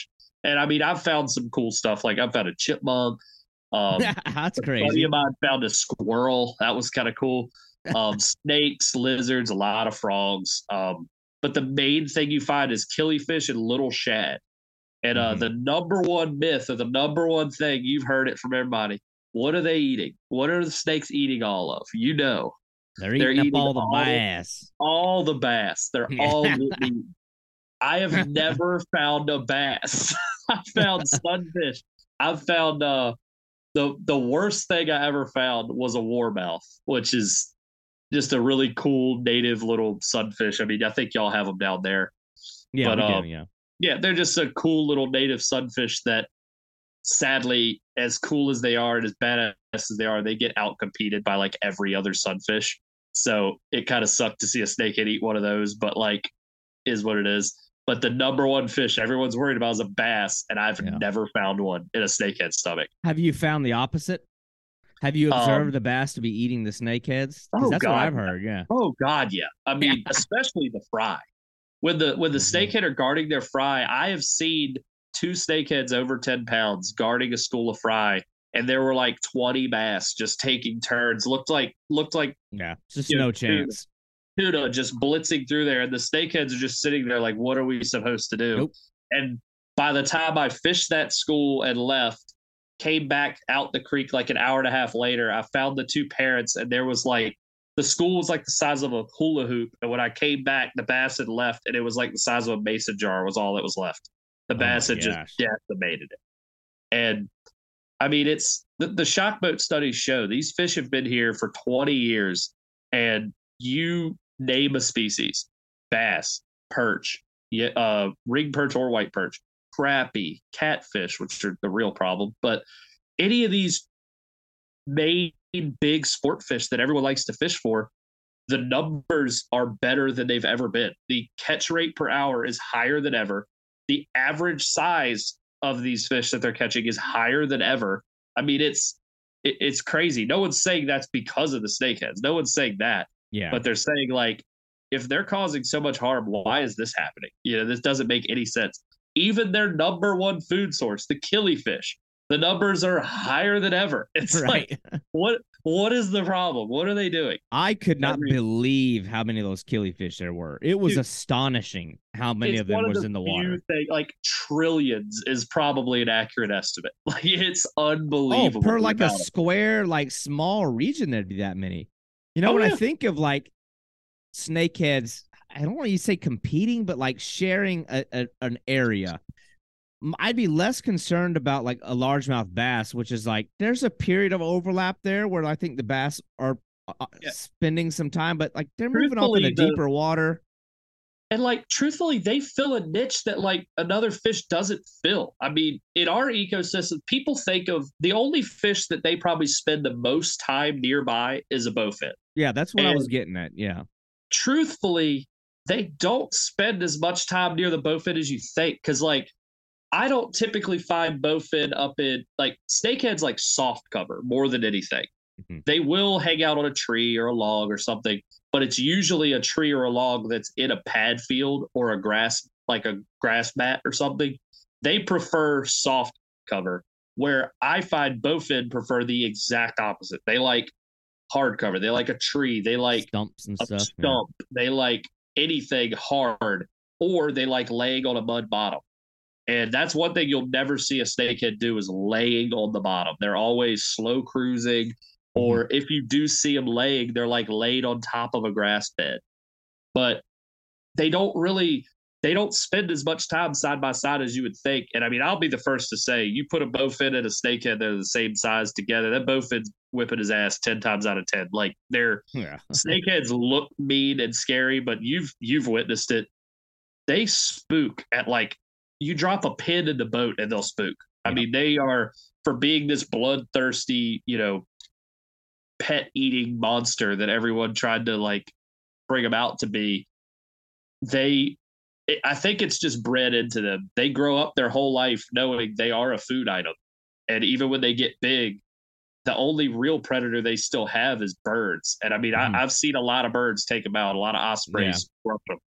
But like bowfin, I always tell people they they almost act like a great white. You know, we see these juvenile great whites when we're cobia fishing in like late fall or late summer mm. off the beach a lot of times. Little like eight to nine foot great whites. I mean, it's not a little one, but you know what I mean. Small, considering how big they get you can pull a 25 foot boat up right beside that great white and he doesn't care. It's like their genetics. They're just like, I'm I'm top of the food chain. Nothing's gonna eat me. They just kind of cruise around and look at the boat. Bowfin do the same thing. You almost have to like hit them to spook them. I mean, yeah. they they'll sit there and like tense up and look at you, but I don't think anything eats bowfin in their entire life. Where yeah, snake constantly get eaten. So the two fish, like I said, they they share habitat, but they really don't interact with each other as much as you'd think. And the bass, especially when the when it gets hot, bass aren't laying up at a foot of water where it's 90 degrees. They're, right, they're yeah. off the bank I, That's what I thought. I was like, the only other thing I can think that maybe there's some like them being near each other is the bowfin. I was very curious, like your observations, because I don't get to yeah. see that. There's a few areas down here with our bullseyes where you'll see bullseyes and bowfin together. Yeah. But even then, like our bull our bullseyes are in such like urban settings, the bowfin just yeah. are not there. Yeah, and typically one thing I've noticed is if you go to like a creek or an area that gets a lot of pressure, bowfin will be the farthest away from the pressure. I've noticed mm-hmm. bowfin to migrate away from pressure, and people like, oh, I used to catch a bunch of bowfin in here. I'm like, yeah, but you've been in here how many times this year? Like I've noticed almost 100% of the time if I catch a bowfin, he will be in one of the farthest and hardest to reach areas of some of these creeks where there are places you can catch a snakehead while you're putting the boat in. And then your whole way back, you can catch them, catch them, catch them, catch them. And you'll keep catching snakeheads as you go further back. But the numbers of bowfins seem to increase the further away from the pressure you get. Yeah. And I, I think it's just them being intelligent. They're like, I don't like all this annoyance. I'm going where people can't get to me. So yeah. That's really interesting. So, like with the snakeheads, do you have like a preferred period for chasing them, or is it pretty much just once it gets warm, we're chasing them? I typically, I mean, it goes back to our multi-species thing. We have guys that are just hardcore snakehead guys. It's all they want to fish for. And I mean, I love them. I catch, I, I spend as much time on them as just about anybody. But we have so much stuff going on when it really starts warming up. Like in April, we have the the shad run, and it's it hmm. sounds silly, but I grew up doing it, and I, I love catching shad. It's so much fun. Just go out there and whack on them with a fly rod, and then that comes with the stripers, and then that comes with the catfish and the flatheads, which we're going to talk about at some point. Yeah, and yeah. then uh, after that, it bleeds right into the drum, and it's like, okay, I'm gonna go drum fishing. Like if I can between the two, I'm like, do I want to go snakehead fishing, which is going to be good all summer. Like once once May gets here, yeah, the fishing changes. Like you catch them different ways, and the habitat changes as the grass grows, and the fish start doing different stuff. But like from May until mid October, you can snakehead fish whenever you want. Like they're yeah. they're game time. But I would say like my favorite period is pretty much late May through June into like the first week of July, like that kind of six week period. And uh, I have a lot of fun catching them late August because there's like a specific way I like to catch them, and it's really really good in late August. But um, from that like after July until like late August, they kind of become a sort of like a fallback. Like if I can't yeah. go red fishing or if I can't go smallmouth fishing or something, I like ah the snakeheads are always there and they're eager to please. So it's nice to have them for that. Do you but have yeah, a, I, I think early summer. I, I, what I like that you're doing. You know, a lot of times when you talk about snakeheads, like it immediately becomes like a frog fishing topic. But like yeah. you're doing more than just throwing frogs. I mean, the, the, the frog is fun because the blow up is really oh, all yeah. uh, all the excitement. But you're throwing flies at them too. Are you throwing like a top water flies? I throw a lot of uh, a lot of like frog, not necessarily frog flies. Some of the ones that I tie look like frogs, but they're more like a suggestive thing. It's not that it looks like a frog or it looks like a bait fish. It's just a thing that's waking across the surface that's like mm. it's just ingrained in snakehead's DNA. You look at them, they have this huge underbite. The eyes are on top of their head. They're designed to eat on top. Yeah. So you throw something that wakes and darts around on the surface, they're going to come up and eat it. I mean, they're just like, I don't know what it is, but it's trying to get away. So smoke it. Now, are you are you uh mostly sight casting at them, or is it the same thing where you're like doing all this fly casting and like search um, casting? You know, during the fry ball season, it, that's the easiest time to get one on a fly because you're like, uh, well, uh, yeah. there they are. There's at least two fish right there with those fries. So yeah, mm-hmm. I mean that's a little bit of sight fishing. But um, when the tide gets really low in late summer, you get real clear water because the grass is so thick and you can strictly sight fish them then just like drift around and wait till you see one cruising a grass line or laid up on the bank and yeah i mean it, it's a blast to sight fish them but I, I, do a lot of blind, blind casting too. Got some flies that got some that you know i, I can two hand strip really fast and cover water quick and then i've got some subsurface ones. I actually just happen to have one laying here that's been munched on but like these these game changer flies. But um you throw those and I fish them very fast right under the yeah. surface and they're waking and darting around and just looks like a bait fish.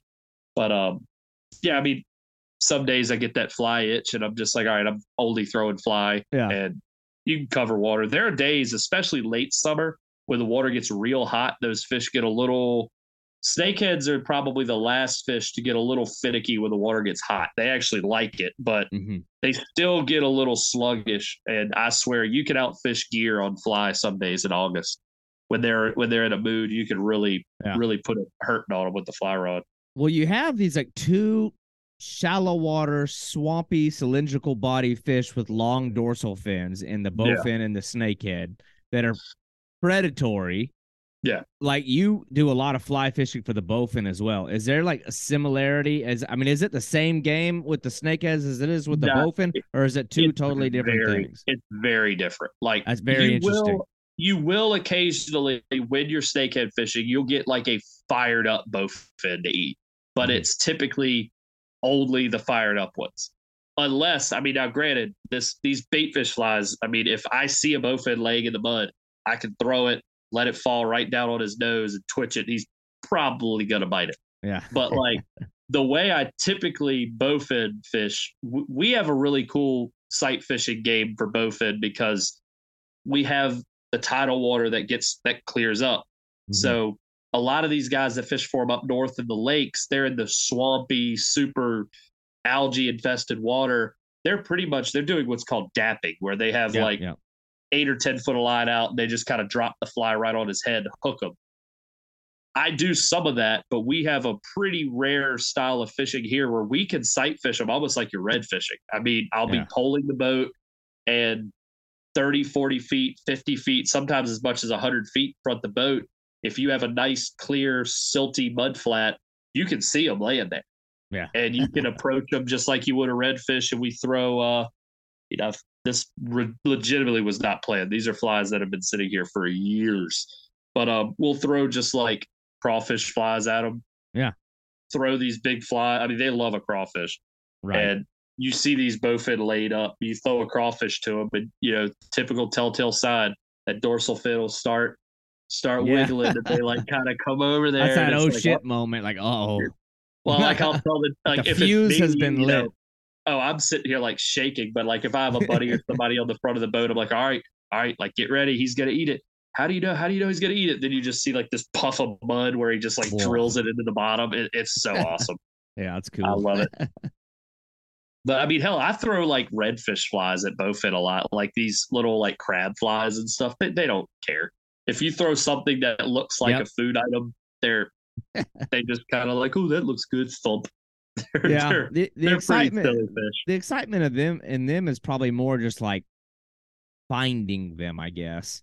At yeah. least that's what it's always been for me. Is like I don't know. It's just a lot of times, you know, you're gonna be able to draw the bite usually, but it's like yeah. I don't know that the, searching for them can be a lot of, of fun. for me, like the, the big difference between them, snakehead is a hundred percent about the bite. Because truthfully, northern snakeheads they they don't fight that impressively. Like it's about that wake and that smash on top water. Or like if you have one of those where he comes up to it and he's like swimming around it in a circle, looking at it, you like twitch, twitch, and he comes up to it, looks at it again. I mean, I almost yeah. like feeding him and making them eat more than that just like heat seeking missile explosion. Those those bites are cool, but I like making them eat. And right. that's that's the cool part about the snakes. And then you drill a snakehead when you hit him, and you have that 10 seconds of just utter pandemonium. They're thrashing on top, throwing water. They might do like a backflip or two, going crazy, but then it's over. You know, a lot of times you end up just kind of mm-hmm. cranking them to the rod tip and okay. The bowfin, though, the bite a lot of times isn't that impressive. They just kind of swim over there and just like nom, and you drill them, and then it just all hell breaks loose until yeah. you put that fish back in the water. Like, right. even, even, when you get them in the boat, they don't stop. They just yeah. like they're one of the worst fish to take a photo of. Oh like, God, I know. So hard. I have so many levitation photos with them. Oh yeah, where you're like, yeah, weirdest oh, face ever because they freak out. But the snakeheads are such a photogenic fish. Like, the, I mean, they're such an incredible looking fish. Like the yeah. photos are just like incredible. They have. Uh, they have really they have this like they all have a very similar habit of you know you have that pandemonium when you hook them then you kind of crank them to the rod tip get them in the net everything's good. The second you get them in the net they go freaking crazy again. They're like oh, i don't like yeah. this. I don't I'm claustrophobic. I don't like this shit. And then, then you get them out of the net and i i prefer to use boga grips. It's not the best thing for the camera. I'll get on my soapbox real quick. Um, if you, if anyone's listening and you want to target these fish, please, please, please, please, just for the sake of yourself and for the sake of the fish, please.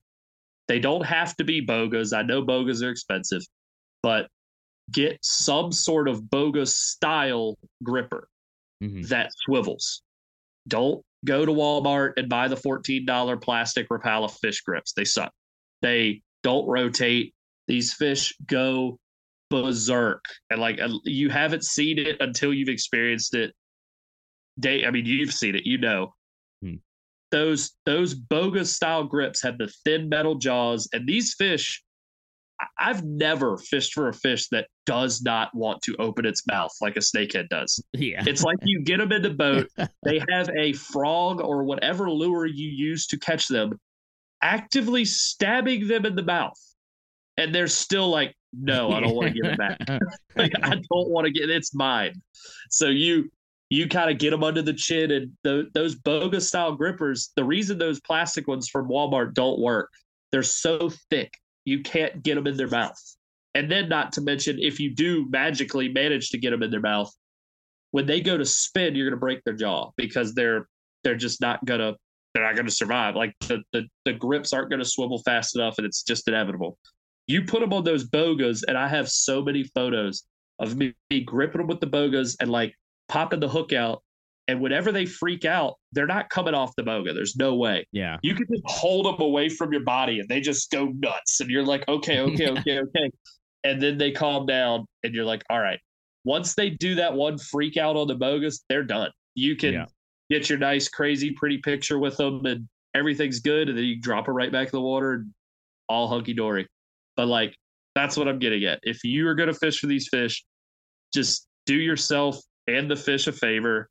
I mean, I know they're invasive. If you want to kill them, whatever, it's still going to be better for you in the long run. Just get a pair of boga style grippers that rotates, and your life's going to be made a thousand times easier. And yeah. if you're like me and you like releasing them, you're not going to kill the fish. Well, I've caught thousands of them that have broken jaws. It's just sad. They they still want to eat, they still survive, but there's no reason to mutilate a fish like that. Yeah, just get some swiveling bogas. Well, we'll, like we'll jump off the snakehead thing here in a little bit, but just to yeah. just to hit a, a couple, you know, other little points because it's one of those fish that I feel like there's this massive growing culture of people who it, enjoy them. Really, it's really good to see because truthfully, the the kill 'em all crowd is getting smaller and smaller and yeah. smaller, or they're either getting smaller or they're getting drowned out more every year. Like, yep. it's nice to see because I, I mean, I'm guilty of it. I there's some nights I get home from work and I just like will sit down and pour myself a drink, and I'm just like, I got all night, and I, I love going at it on Facebook. It's war time. like, yeah. I'm just like, I'm just in. I smell blood in the water. I'm just yeah. like, I'm going after. Pick them. up your keyboard. Oh, I'm I'm terrible about it. I, I need to work on it, but but like, it's nice to see like somebody will post a picture and they'll you'll be the you'll see the dude kill it and there's already like 38 some guy from like, Connecticut yeah or like no the worst is when they're like from Minnesota I'm yeah, like, they're like from nowhere near where they're at 2500 miles yeah, from like every time snakehead it's you're fine but yeah and but it's nice to see those already like 38 comments championing it's like they don't need me. I'll just go to like another place. Right. Are you but, required to kill them or not? No, you are not. Can I'm you get? You is there any legal like no. potential that somebody might knock on your door and you're going to get a fine because you were observed to release one back Absolutely in the water? Absolutely not. The law, and it's always been the same law in every state. Anybody who wants to debate this, come at me. it's it's been the same. It's even been the same in Florida. Mm-hmm. Everyone's like, you gotta kill them. The law says it's legal. I'm yeah. calling the cops. And it's like, okay, call them, Karen. Like, I don't care. The law says it is illegal to release snakeheads. That does not mean one that you caught. That means I bought this snakehead from rarefishtrade.com. It got too big for my tank it is illegal to release that snakehead into a body of water. Yeah. It is not illegal in any state, in any location that snakeheads, bullseye, or northerns exist to catch a snakehead and release it immediately back to where you caught it. It is not right. illegal. Right. That is. They, I think the Virginia wording. And Maryland, Virginia and Maryland spell it out beautifully on their website. They say we recommend you kill yeah, it. it's a but suggestion. there will be no there will be no legal action taken if an angler catches and releases a snakehead. They, they keep it, very vague in other areas. I know uh, you probably saw this just very recently, like within the last two weeks. There's been like some stories of them popping up in Louisiana for the first couple yeah, sightings yeah, in Louisiana, and it's like strongly urged to kill this fish. There's a big difference between that and yeah, you know. Anyway, they've been but, in the Mississippi for like eight years now. Like they found them in a handful of places all up and down the Mississippi. Yeah. So I feel bad for y'all. Is, like it's such a bigger battle topic in everywhere other than a place like Florida. Like our state is so far gone. Everybody here loves snakeheads. Nobody I, cares. I still pythons. Dude, I have fished like y'all's freshwater stuff very little, like twice. People here but love I everything. Still, I still laugh at people that are like, the snakeheads ruined our waterways. I'm like, explain to me how you would ever prove that. It's like, which you mean to tell me out of all the fish in the canals, so like canals, bass, like eight, it's not a like, real ecosystem anymore. It's, well, it's long like, gone. It's like peacock bass, um, like dozens of different cichlid species, pacu, like yeah, clown knife fish, like there's arapaima once in a while talking like they're getting caught out of that stupid hatchery place. Like people are stealing you, them and releasing them into the rivers and yeah. stuff. Yeah. Like but like kids, you name but... all these fish and you're like, yeah, it was the snakehead. That's what did it. like, I will say, like being down here, like those people that say that are very rare. Like it's yeah. nice to see this more so than anywhere I've ever been because I've moved my whole life. Everyone, most people down here are very like accepting of gar, bowfin, all the exotics. They just don't care. Like people yeah. do not stomp things. There's well, a I feel few. Like so you'll, you'll get a, you'll get a few I feel of like them. Y'all are like numb to it now because yeah. your freshwater is so, like you said, just so screwed. Like, yeah, if nobody you ever cares. wanted to get it back, you would just have to poison the whole ecosystem and start over. Like, you, there's nothing you can do at this point. Right. Well, you look at the environment that our snakeheads live in. And again, this is not about Florida, but it's like, you know, uh, it's not like where you're at, where it's like wild river systems. Everything's yeah. already been altered.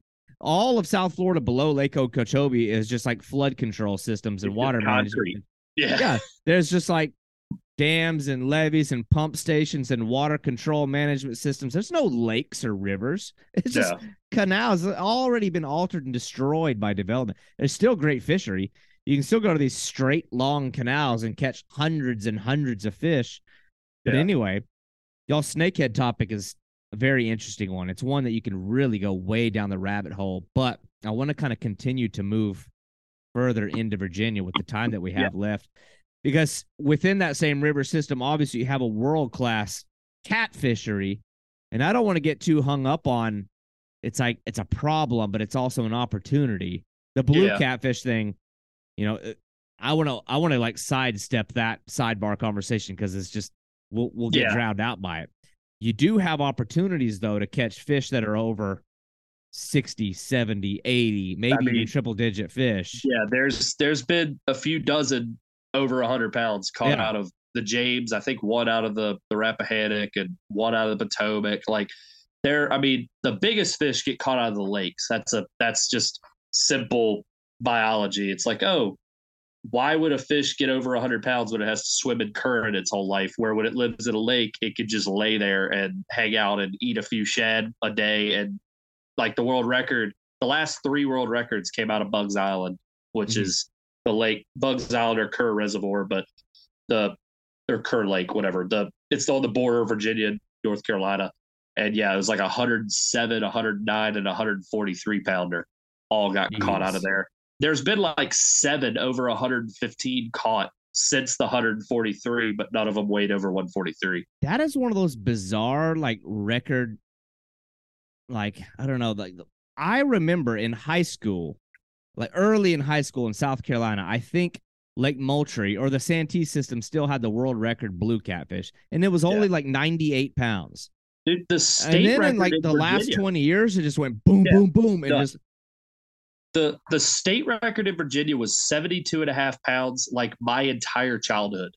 I mean, doubled. it was 72 and a half pounds, and it is now double that. Like, I mean, that makes no sense. I mean, Incredible. until I was like 16 years old, the state record was 72 and a half pounds. And then one of my dad's buddies caught a 75. And on the way to get it certified, he heard that someone caught an 86. And it was like, crap. They caught him on the same day. And then, like a week after the 86 got caught, somebody caught a 90. I was like, what? Yeah. What is going on? It, it makes you wonder if we're going to see a day. Like, it makes you wonder if we're going to see a day where, like, a 180 pound, dare well, I say, 200 pound catfish. The, like we said, we'll kind of keep the blue cat talk short, but I can tell you the blue cats have become a problem now because back then, you know, like a 48 inch blue cat would be, I don't know, 75 pounds, whatever. Now a 48 inch blue cat weighs like 55 pounds. There's mm. so many blue cats in some of these rivers now that the science is showing that they've they're out competing each other. They're mm. they are decimating the food source to where they're not growing like they were. The heyday was 15 to 20 years ago and it was like when they really matured and they were just in the rivers at least. The the lakes seem like they're in their heyday right now but the rivers you're seeing the catch rate is up but the size is i mean 80 pounders are like i mean don't make paper but you know what i mean. 80 pounders like turn heads again where 10 years ago these guides were catching an 80 pounder almost every day. And now Jeez. it's like you bring one in that weighs 80 and people are like, oh man, yeah, that's a giant. Whereas that fish, very likely 20 years ago, an 80 pounder with the same length and build as that other fish probably could have weighed 100. They're just yeah. not, you can just look at them. They're not built like they used to be. Hmm. you used to see these fish that are 48 inches long and guys are holding them like, yeah. like they're holding a whiskey barrel. Like they're, they're just so fat. And they, you just don't see them looking like that anymore. Yeah. I think you're really seeing the the state has taken some notice into it. There's some legislation, kind of rumors going around that something's going to happen this year. But um, yeah, I, I think it, everyone knows something needs to be done. A yeah. couple, it, it never fails. There was a couple viral videos from the Northern Bay where somebody walked out at night and turned on video, their yep. light, and it was just literally like old men used to say, "You could walk on them." You literally yeah. could. You literally could. And uh, then the next best thing, if you're in the Chesapeake Bay and you want to piss somebody off, just talk about something screwing up the blue crabs. and somebody posted a picture of like a 30 pound blue cat they caught and it had like 40 blue crabs in its belly. Oh, and they I were like, totally oh, see that.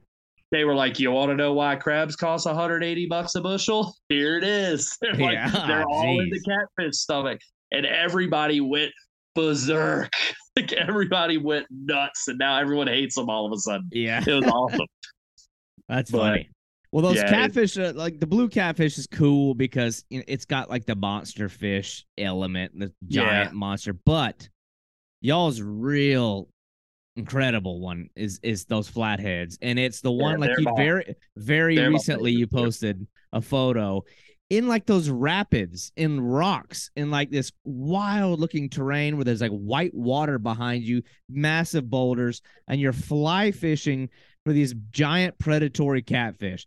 That yeah. is badass. That yeah, is like that, something like I will pay money to go do. Tell me about that. Probably fishery. be that'll probably be my fish of the year. I mean that I've I've been doing that on and off for like probably 10 years, maybe a little longer now. I mean, we've been fishing for them in the spring and targeting them with the artificials and doing that kind of fishing now for it's about 12 years, maybe a little longer, mm. and really, really, really dialing it in like the last seven or eight. But you, the fly fishing was always part of it because I'm like, I could easily catch these on a fly doing the same thing. And it's not easy because it's real technical. You got to get the fly down and, you know, it, it boils down even to me tying the flies for specifically for the purpose. And the fly line needs to be correct. You need to have a leader that's built right and there's there's a lot of technical stuff that goes with it, but you, you it's it's just it's a it's a fishery that doesn't exist anywhere else as far as I know. I mean, in the spring, these catfish follow up our migratory shad species and herring that run up the rivers. Okay. And that's what gets them there. They're waiting. I was wondering why they were doing it. I was like, "Is this a yeah. spawn thing?" I didn't know what it was is, driving the movement. It's it's pretty much 50 50. The ultimate goal is to spawn, but what's getting them there is like, oh, it's time to spawn. I need to eat. So they're oh, like, okay, yeah, following these shad and herring. And as the river spikes, the shad and herring use that. See, where we live is right on the fall line. So you have all the rocky mountainous areas of the river. They they funnel down right to Richmond, Virginia, or right to Fredericksburg on the Rappahannock, or right to Washington D.C. on the Potomac. Mm-hmm. All those cities are on the fall line because humans are lazy. We we migrate or we sailed up the river and got to those rocks. We're like, well, here looks good, and we yeah. just dropped anchor and we built a city here. Well, those fish, the shad get to the fall line where the you know the terrain begins to steepen and you know you're leaving the tidal area of the river, and they bottleneck. So the mm. shad get there and they're like, crap, I don't want to swim through all that garbage. Like, look at all those rocks, look at all those rapids. That's gonna suck. So yeah. they just they sit there and wait for what happens every spring. We get spring floods. You know, you get a lot of rain up in the mountains. It comes down the river. The river spikes, and the shad are like, "Yo, this is way easier." Now they swim up the river, and the flatheads do the same thing. They're like, "Oh man, all our food's leaving," so they chase it. The river comes down, and now the flatheads are in all these rocky areas of the river. They're, they school up real heavily behind dams and, and, various stuff. This area of the river from Richmond up for about 10 miles, there's like 15 dams. Now most of them are blown mm. up and but they create some cool eddies and current seams and stuff like that. Yeah. And that's what they like to spawn in. They like to spawn in that hard gravelly bottom or sandy gravelly bottom, but they'll use any structure they can find. They'll get behind a rock, they'll get under a tree, they'll, you know, the same kind of stuff flatheads do in the middle of the country when you see these guys noodling. Yeah. But we have the cool advantage of there being clear flowing water where you're catching them. And it's it's just a really diverse place, really different style of fishing. And there's actually a couple local guys. All of the fly fishing world records were caught in the James. They were all caught here. Oh. Like all of the tippet records. And actually, one dude has like four of them. He's actually who got me started on it. Never really like specifically showed me spots per se, but like I, I had an idea where the fish were anyway. And I was like, How are you catching on fly? And he's like, Oh, you know, I use a 10 weight, then I go up, you know, throw big weighted flies. They don't really seem to care. They definitely care now because they're getting a lot more pressure, and a lot of people Yeah, have kind that's of what I was curious about. the YouTube game. You got guys who don't really respect it, blowing Mm. it up, but it is what it is. But yeah, you these fish have gotten harder to catch, whereas I used to be able to just drag any old bait fish fly past them. Now I've got to drag something that looks good, and I got to work it. Actually, I mean, most of my fish I'm catching are on game changers. You know, big, flashy, well swimming flies, and it's fun when it works, but it doesn't always work. I mean, the the situation has to be right to catch them on fly. You can't go out there when it's dirty and high and expect to get them on fly because Yeah. we don't have the benefit of scent or vibration or like a big boot tail on the back of a swim bait that creates a feeling for it. They got to see it. That's the only way. And it's a catfish. They don't see very well. Ah, So that's interesting. Yeah, it- it's I'm a like, cool fishery, man. once you and it's a and they're such a powerful fish. I mean, I would think Oh, hooking them in that terrain is just like It are was, they going downstream? Are they are they stupid and trying to head against the current? Like what are they doing? the trick the trick with the fly is you can't really fish upstream and fish the fly back like we Yeah. do with the other gear. You're if you throw a fly upstream typically they don't sink fast enough and it'll just be back to your feet in no time. So what gets hairy is you kind of have to wade up and that's what that's part of the reason why the conditions have to be right is because you have to be able to get up to them and swing the fly down and bring it back. And it's it, it's tricky. I mean, it's just a weird set of circumstances you need for the fly. And there's been some years where it never happens, where you can't get them on fly. It just it doesn't line up. Once they start spawning, they won't bite anything. Period. They lock down. Ah, okay. But the fly, it, it's it's violent, man. I mean, their fight is strong. When you catch them downriver fishing up, they always swim upstream. They fight you away from you. And when they start losing momentum, they'll use the current to their advantage and they'll run downstream. Yeah. But with the fly, I'm typically hooking them from above them. So that it, it's funny. It, it's like it throws them for a loop. You hook them, and they're like, they don't want to swim towards the pressure. So they start swimming sideways in the current. And they, I mean, that particular fish you're talking about, the one that I posted, that fish was one of the most crazy fish fights I've ever had in my life. I mean, I, awesome. I threw the fly behind this tree where there's a big eddy and stripped it twice. And the fish actually, like, I had seen the fly still because of where the seam was. I was trying to strip it into the seam and let it fall into the seam. Yeah. And right when it came over the seam, I see this big green and gold flash just boil on it and miss it completely. I'm like, what was? I mean, I knew what it was, but I'm like, oh my god! And I like a like a rookie. I like stripped the fly out of the zone. And I'm like, crap, what are you doing? I picked it up. That's the nice thing about a fly. The fly is 50 feet away. I can pick it up and throw it right back where it was. Mm. Picked it up, plopped it back in the water, and then you just see this mouth and it's just like thud. I'm like, oh man, that's her. Drilled her like hard strip set, and it's just nuts. Tail slaps the surface. She's going every direction, and she swam down to the bottom of the hole. And I'm like, I'm actually feeling pretty good because I'm like, it's just a big hole. Like she can't really break me off. Mhm. There's this one big rock, and I'm gonna use the typical sign. I mean, it's true this time. It's the size of a Volkswagen. Like everyone to say. But no, there's there's a big rock in the center of the pool that's that size. And I'm used to fighting from the bottom of the pool, and that rock doesn't come into play. But from Yeah. the top of the pool, I'm like, oh crap. She swam down, and it was funny. She was literally fighting me from where I would normally be standing and fishing. Yeah. I'm like, oh, this is just she's teasing me.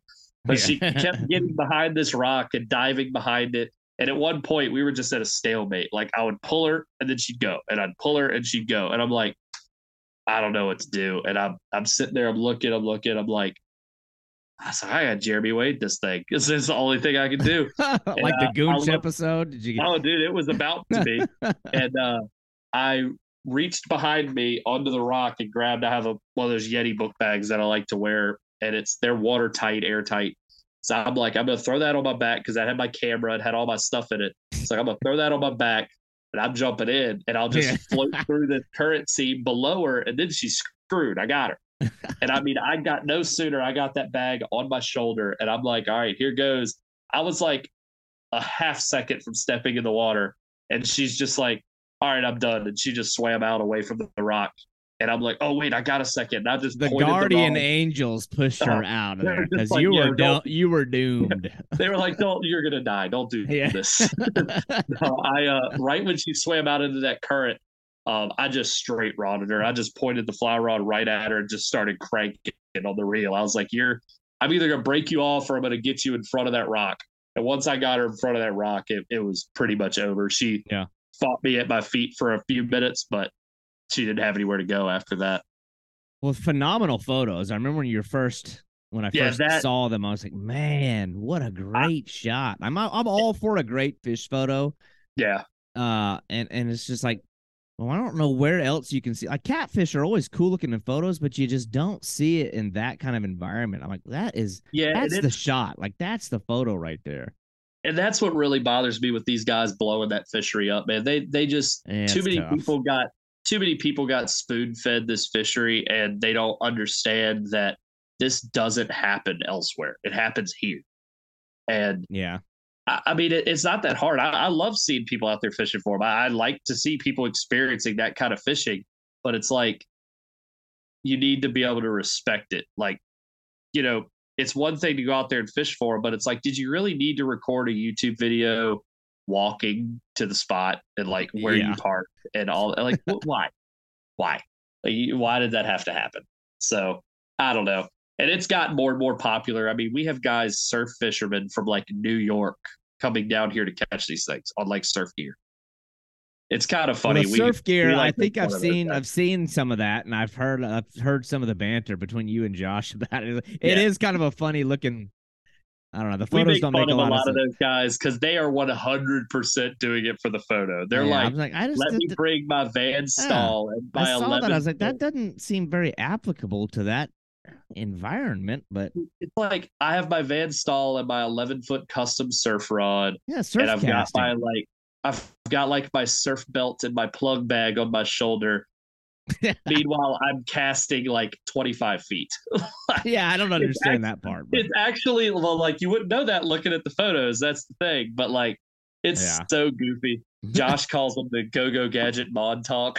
These, they got like more shit hanging oh, off of oh, them than anything, geez. and it's like, bro, like it's just funny when you go back to like when Josh and I first started doing this. We were catching them on like bass rods.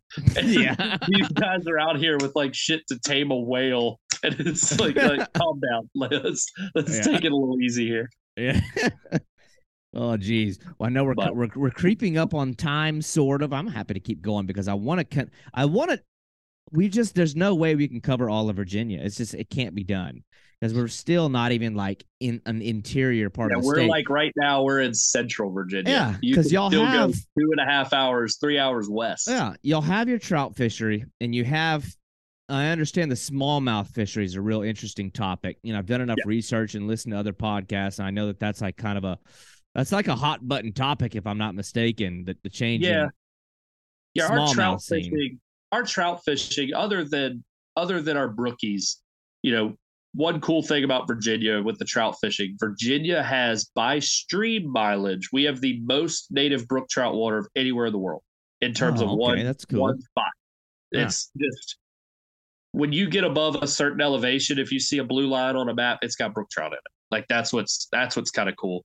There are state fish, and sure they don't get big, but there's something about hiking in two miles and you know trudging through the woods and yeah fishing a stream that's not even half as wide as the room I'm sitting in right now, and the fish are just gorgeous, man. I mean, it's I've never been one of those guys who was like, it's about the journey, not about the fish. I'm Like, no, it's about the fish. but, but with the brookies, it, it, really is. They they're so pretty, and they they it, it's just one of those fish. I, I, make seven, eight, maybe as many as ten trips a year from native. You it's need just, you need the fish at the end of it. Yes. Um, now, but I, I would compare that to like that you get skunked sucks. Yeah. like, yeah, anyway, we were saying about the smallmouth. we got on a trout tangent there, kind of weird. Yeah. But um, but it, what I was saying, the thing with the trout is most of our trout are stocked. You know, brookies, I mean, our browns and rainbows are stocked. We have two blue ribbon caliber wild trout streams like that have good brown and wild reproducing browns and rainbows in them. But overall, the state of Virginia trout fishing is brookies or stockers. I don't fish a lot of stock trout stuff; it's just not my thing. But the uh, the smallmouth we have in the past and growing up, that's what I what I grew up doing with my dad was smallmouth fishing. I mean, we had a canoe, put the canoe in, go up river and fish behind dams, fish for I mean, you you name it, just fish a lot of places. And all the rivers, every single river in Virginia, tidal river that has a fall line has smallmouth. And truly world class river smallmouth fishing. But we're in that situation where smallmouth are not native here. They are a stocked fish. Most of okay. our sport fish in Virginia are stocked fish. Now, granted, they were stocked back in the 70s and they've been naturally reproducing forever. But um you get to that weird point where like mother nature occasionally shows you they're not supposed to be here. They spawn in early April, mid-April, sometimes sometimes as early as late March if you have a warm warm spring, but you'll occasionally see them spawning into late April, early May, just depends. But what happens every year in the spring? You get a lot of rain. Yeah. So these fish are trying to spawn and they're making beds. It's their natural instinct to spawn at this water temperature at this time. And then you get a flood that washes the bed away. And uh, yeah. those fish don't spawn again. That's that was their try for the year. Like, okay, let's try again next year we had 15 years straight. You can ask some of these guides. Everyone likes to say, oh, it's the flatheads, it's the catfish. They ate all the smallmouth. No, we had 15 years of terrible spawns because we had these huge floods and we had this just drastic age gap in our smallmouth now. It has made a massive comeback. I mean, it's not, it's still nothing like it was 10 years ago, but the numbers are slowly but surely coming back because we've had four good dry springs in a row. So the smallmouth had a nice healthy spawn. You get a lot of fry, you get a lot of you get a lot of survival, and they're coming back. A lot of the places I used to fish, you could go out there catch the same numbers you used to, but they're smaller. Yeah. But we have this crazy age gap where we just have super giant smallmouth, like 22, 23. They're a very, very good friend of mine caught a no doubt state record smallmouth on a fly with another good buddy of mine, guide, on a bug, on top water, on a fly rod. This fish was 25 and a half inches long, smallmouth bat in a river. You can look on his. I mean, his Facebook page has it as his profile picture. It is the largest smallmouth I've ever seen, and it and it's built like a Lake Michigan smallmouth. It looks like just a football, and it's twenty five yeah. inches long. But like we have, we don't have many of that caliber, but we have a lot of like twenty plus inch smallmouth, and then there's like those like mid to high teener fish like don't exist. Like fourteen to seventeen inch fish, there's so few, but then you have just billions of little ones. So those little ones are hopefully in the next two or three years are going to get our fishery back to where it was. Our smallmouth fishing when I was growing up was unbelievable. I mean, it was spectacular. Where are they? And this is kind of like the last species I wanted to hit up on because yeah. it's one that's very interesting to me. Still kind of like a top tier bucket list fish. Yeah. I almost feel like I shouldn't be leaving the country without catching one first. But like, where are the smallmouth in conjunction with y'all's musky fishery? Yeah. Yeah. Yeah. They're the muskie the muskie live in typically the western reaches of the rivers. They they need colder water, so they definitely need to live closer to the springs and the mountainside um, of the state. They share the water with the smallmouth. Everywhere muskie are has smallmouth, but not everywhere smallmouth are has muskie. Okay. Smallmouth can handle that warmer water. We catch smallmouth even a few miles into the tidal water. So, like, well past the fall line.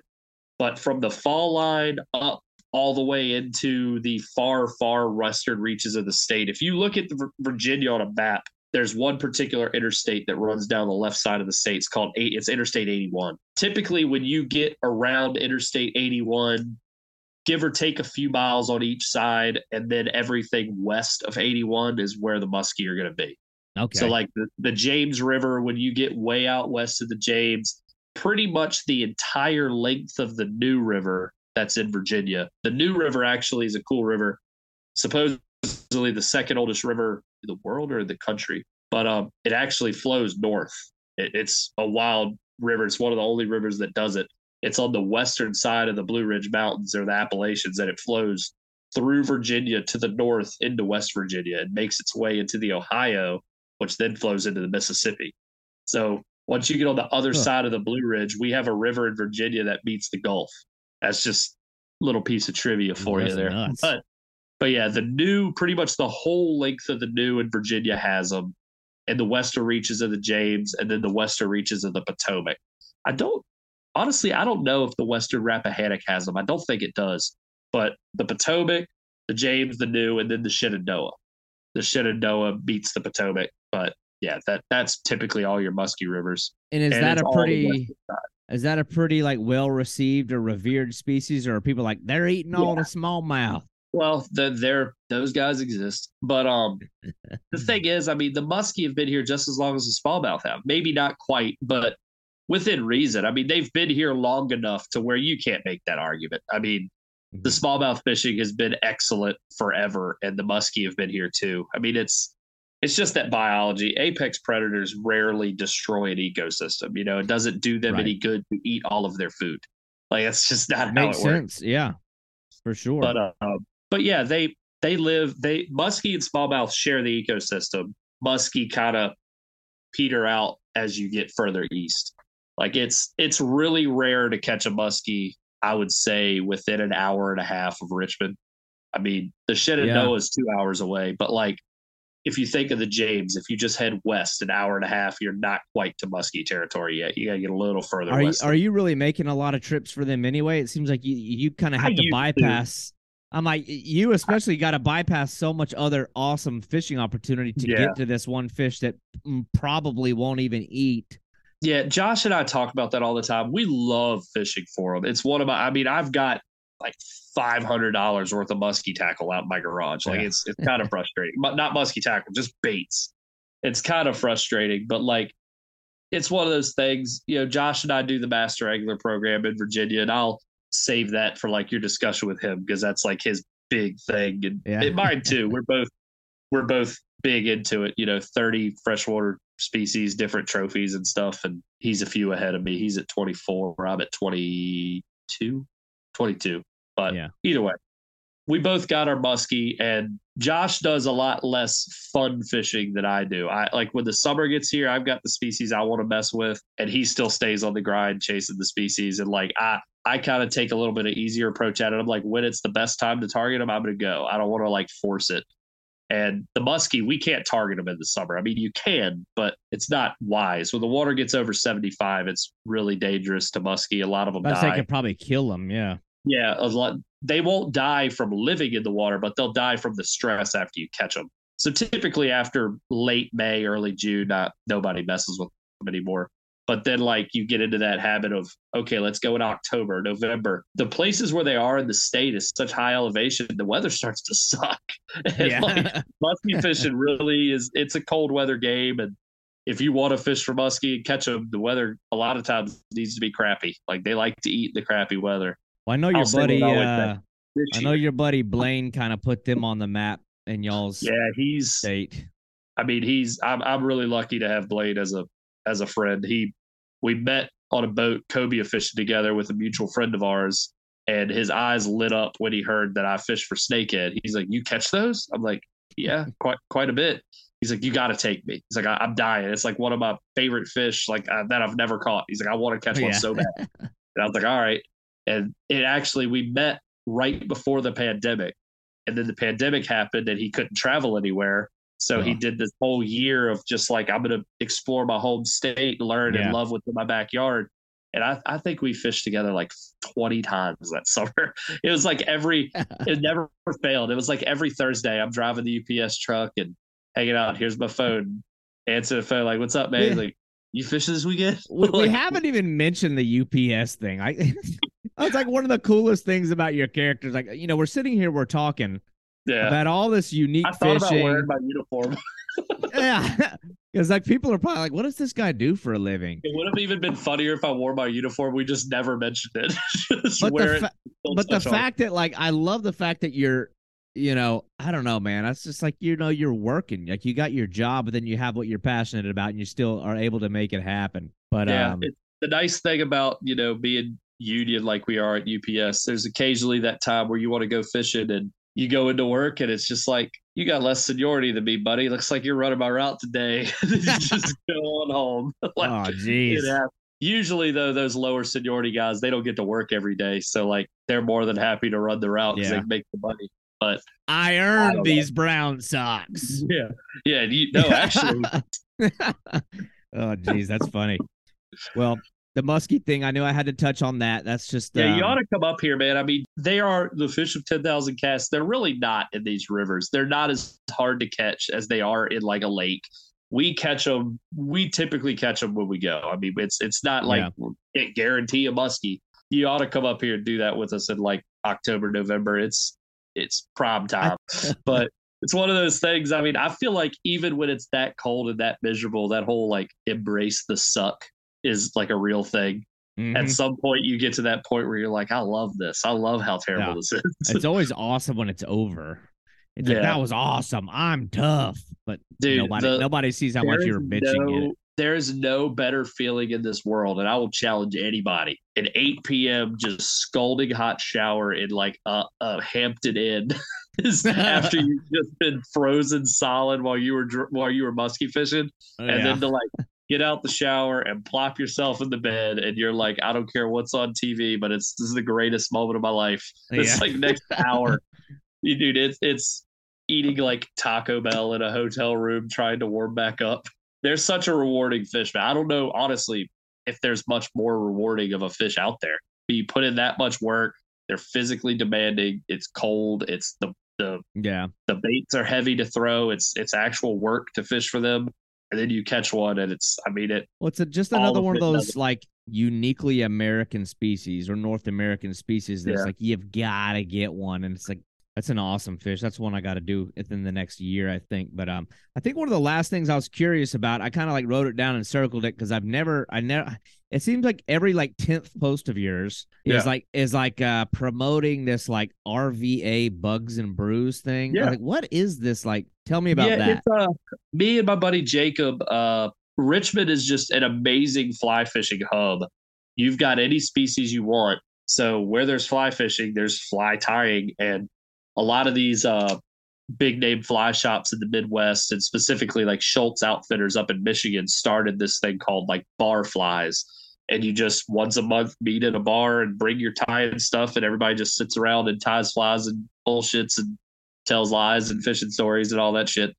And it's fun. I mean, it's just a good way to get everybody together and see. I mean, you you know a lot of people fly fish. Overall, fly fishermen are almost a little more reclusive. You don't see a lot of like groups of fly fishermen out yeah. wading the river together. It's usually singular people or maybe just like a couple dudes together, but you don't see like four kids in high school get together, load up the truck, and go fly fishing. Like it doesn't. This area doesn't seem like that happens that much. So it was cool to like get everybody together. And those first couple years, we were killing it, man. I mean, 25, 30, 40 people at each uh, meeting each month. And then we started bringing guests in, like we had some local guides, some fly shop owners, and hmm. just guys who wanted to promote their own business. And it's it's not like we try to stress this isn't like a tying class or anything. It's just show yeah. up, buy whatever you want. Prefer if you buy some food and buy a beer or something because the place lets us come for free. We have it at Legends Brewing down in uh south side of Richmond it's crazy that it didn't already exist you know with yeah. how much we have at our disposal right here in the city and uh yeah it was cool to see like how well the the group kind of formed because it was people of all kinds and ages like we had kids as young as like 10 and 11 years old show up with their parents yeah. and then we had like some of these older guys from like some of these sort of snooty fly fishing clubs around and even a few of them showed up and it was like huh cool to see that it was received well by everybody. Yeah. And no, that sounds awesome. I mean, it's a once a month thing. First Tuesday of every month, if anybody's listening. Yeah, that's cool. There's a lot of value in like real community. I think too many guys yeah. are existing strictly in these like internet communities, and it's like not a yeah, healthy. I mean, it's not like a healthy space to live in. So it's like you, yeah, I mean, you, like you gotta I'm, have real relationship with folks. I've met three or four guys who I would consider uh, maybe like maybe maybe as many as like five or six guys that I would consider that are like good, you know, fishing buddies now since I've yeah. started this. And it, it's cool just to, you know, add people to the friends list like that, but like really your friends, not like, oh, we talk on Facebook a lot, joke around, like yeah, actual in person, you know, fishing buddies is kind of a cool thing to, you know, to have. Man, you meet a couple of other like minded, like strong, passionate anglers, and it's like, oh yeah, you elevate way more than you like could have done by yourself. It's like yeah. uh, there's a lot of value in surrounding yourself with other guys that are like like minded. Well, it's you like you, you can know, only get so far like single handedly yeah. by yourself. It's like me and Josh have pretty much the same story that you and Josh have together. It's like you you meet somebody that has the same like drive to do something as you do and you like feed off each other when you're fishing and like it's one of those things if you're if him and I are going to go try and figure something out new, I mean, it's nice to go together because like he has a different background than I do. Like I, I kind of came up from bass fishing and pond fishing and that side of fishing, the more artificial game, where Josh, most of his boundaries were built from the catfishing and like live bait and bait fishing side of things, which people can hate on all they want, but there's just as much technique and skill involved in the live bait game as there is in the artificial game and it's nice to have his style of fishing and my style of fishing together to really like piece the puzzle together. You know what I mean? Yeah. Yeah. I, I, I probably cut from a similar cloth. I mean, the bait thing, it's like, it's one thing if you go to a bait store and you purchase bait, it's yeah. another if you show up at the water with nothing. Yeah. And it's like p- part yeah. of your day is, you know, first you have to have an understanding of the, of the forage species in the area. Yeah. And how to catch them because like you know i don't know man it's like when you get good at understanding the natural forage items that live in a river system and using them as bait yeah. then you then when you show up with lures and you like and you understand what these fish are really going after you can you can get eh, it's another one of those weird ones where you can become a better lure fisherman by getting good oh, at, yeah. not so much bait fishing, it's but like bait harvest and bait. All like, that knowledge comes together. Like all of it's part of the same puzzle. You know, it's like that's actually how Josh and I really started fishing together was the summertime flathead fishery we have in Richmond. We the whole day is built around in the morning you got to go catch bluegill. You got to fill a bucket yeah. or fill a fill a bait bucket with yeah, bluegill. You can't catch bluegill, your day's done. Yeah, like, you're you screwed. You're, you're, started. your, your your day never started. So we go catch bluegill first thing in the morning, and then go out and float them for catfish during you know in the river during the day, and that was that was like the stuff we really started doing together a lot when we met. Built off of it from there. That's his yep. favorite fish in the world is that flat is those flatheads. Right. So. well, I can see why. They're, that's an awesome species. But same thing though, like you know, if if you make a trip down in Florida, that's kind of the nature of this whole thing. When you start meeting people and you can benefit off of one another. I've been up yeah. to Virginia numerous times fishing your waters, but if you're ever down here, I think you'd have a lot of fun with our bullseye snakeheads with with, yeah, with I'd, I'd love to do it. I it's, uh actually my it's different. It's weird it's fun. It's different. It's a lot of like guerrilla warfare, run and gun, jumping behind dumpsters, hopping fences. It's a totally different, you know, it's it's fun in a different, unique way. But uh anyway, fighting off Grant. banana wielding, fighting off banana wielding crackheads. Yeah. They're pulling it from mysterious locations.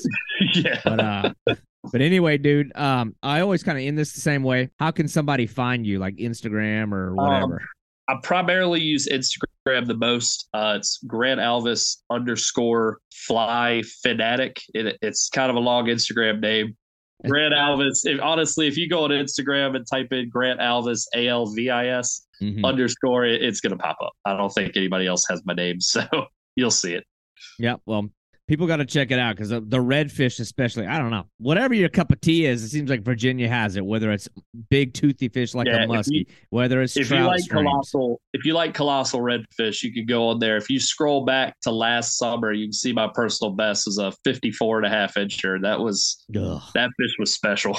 Well, all right, Grant. I'm gonna hop off here. We're gonna hit it right at the two hour mark, which is a, is a good. Well, it was a good engaging conversation, and we'll have to do it again another time because we're pretty familiar with each other. You and I yeah. more so than a lot of the other guys I've had on here. And there's just like there's so much to unpack in the kind of fishing yeah, you do, like, Josh do. They didn't even touch the kayak fishing, your new boat. There's like there's just it's impossible. You can't cover it all. I'd be down for a part two. Anyway, Grant, good talking to you, and uh, yeah, we'll be in touch, man. All right, buddy. Thank you for listening to Boundless Pursuit. Tune in each week as we bring stories and insight from uniquely talented anglers and outdoorsmen. And if you enjoyed this show, I want to hear from you. Be sure to leave a five star review, as this is going to drive the growth and exposure of this show. And if you have feedback or guest suggestions, I would love to hear from you. And you can reach me at boundlesspursuitfishing at gmail.com. For all other collections of media and contact information, please visit www.boundless-pursuit.com.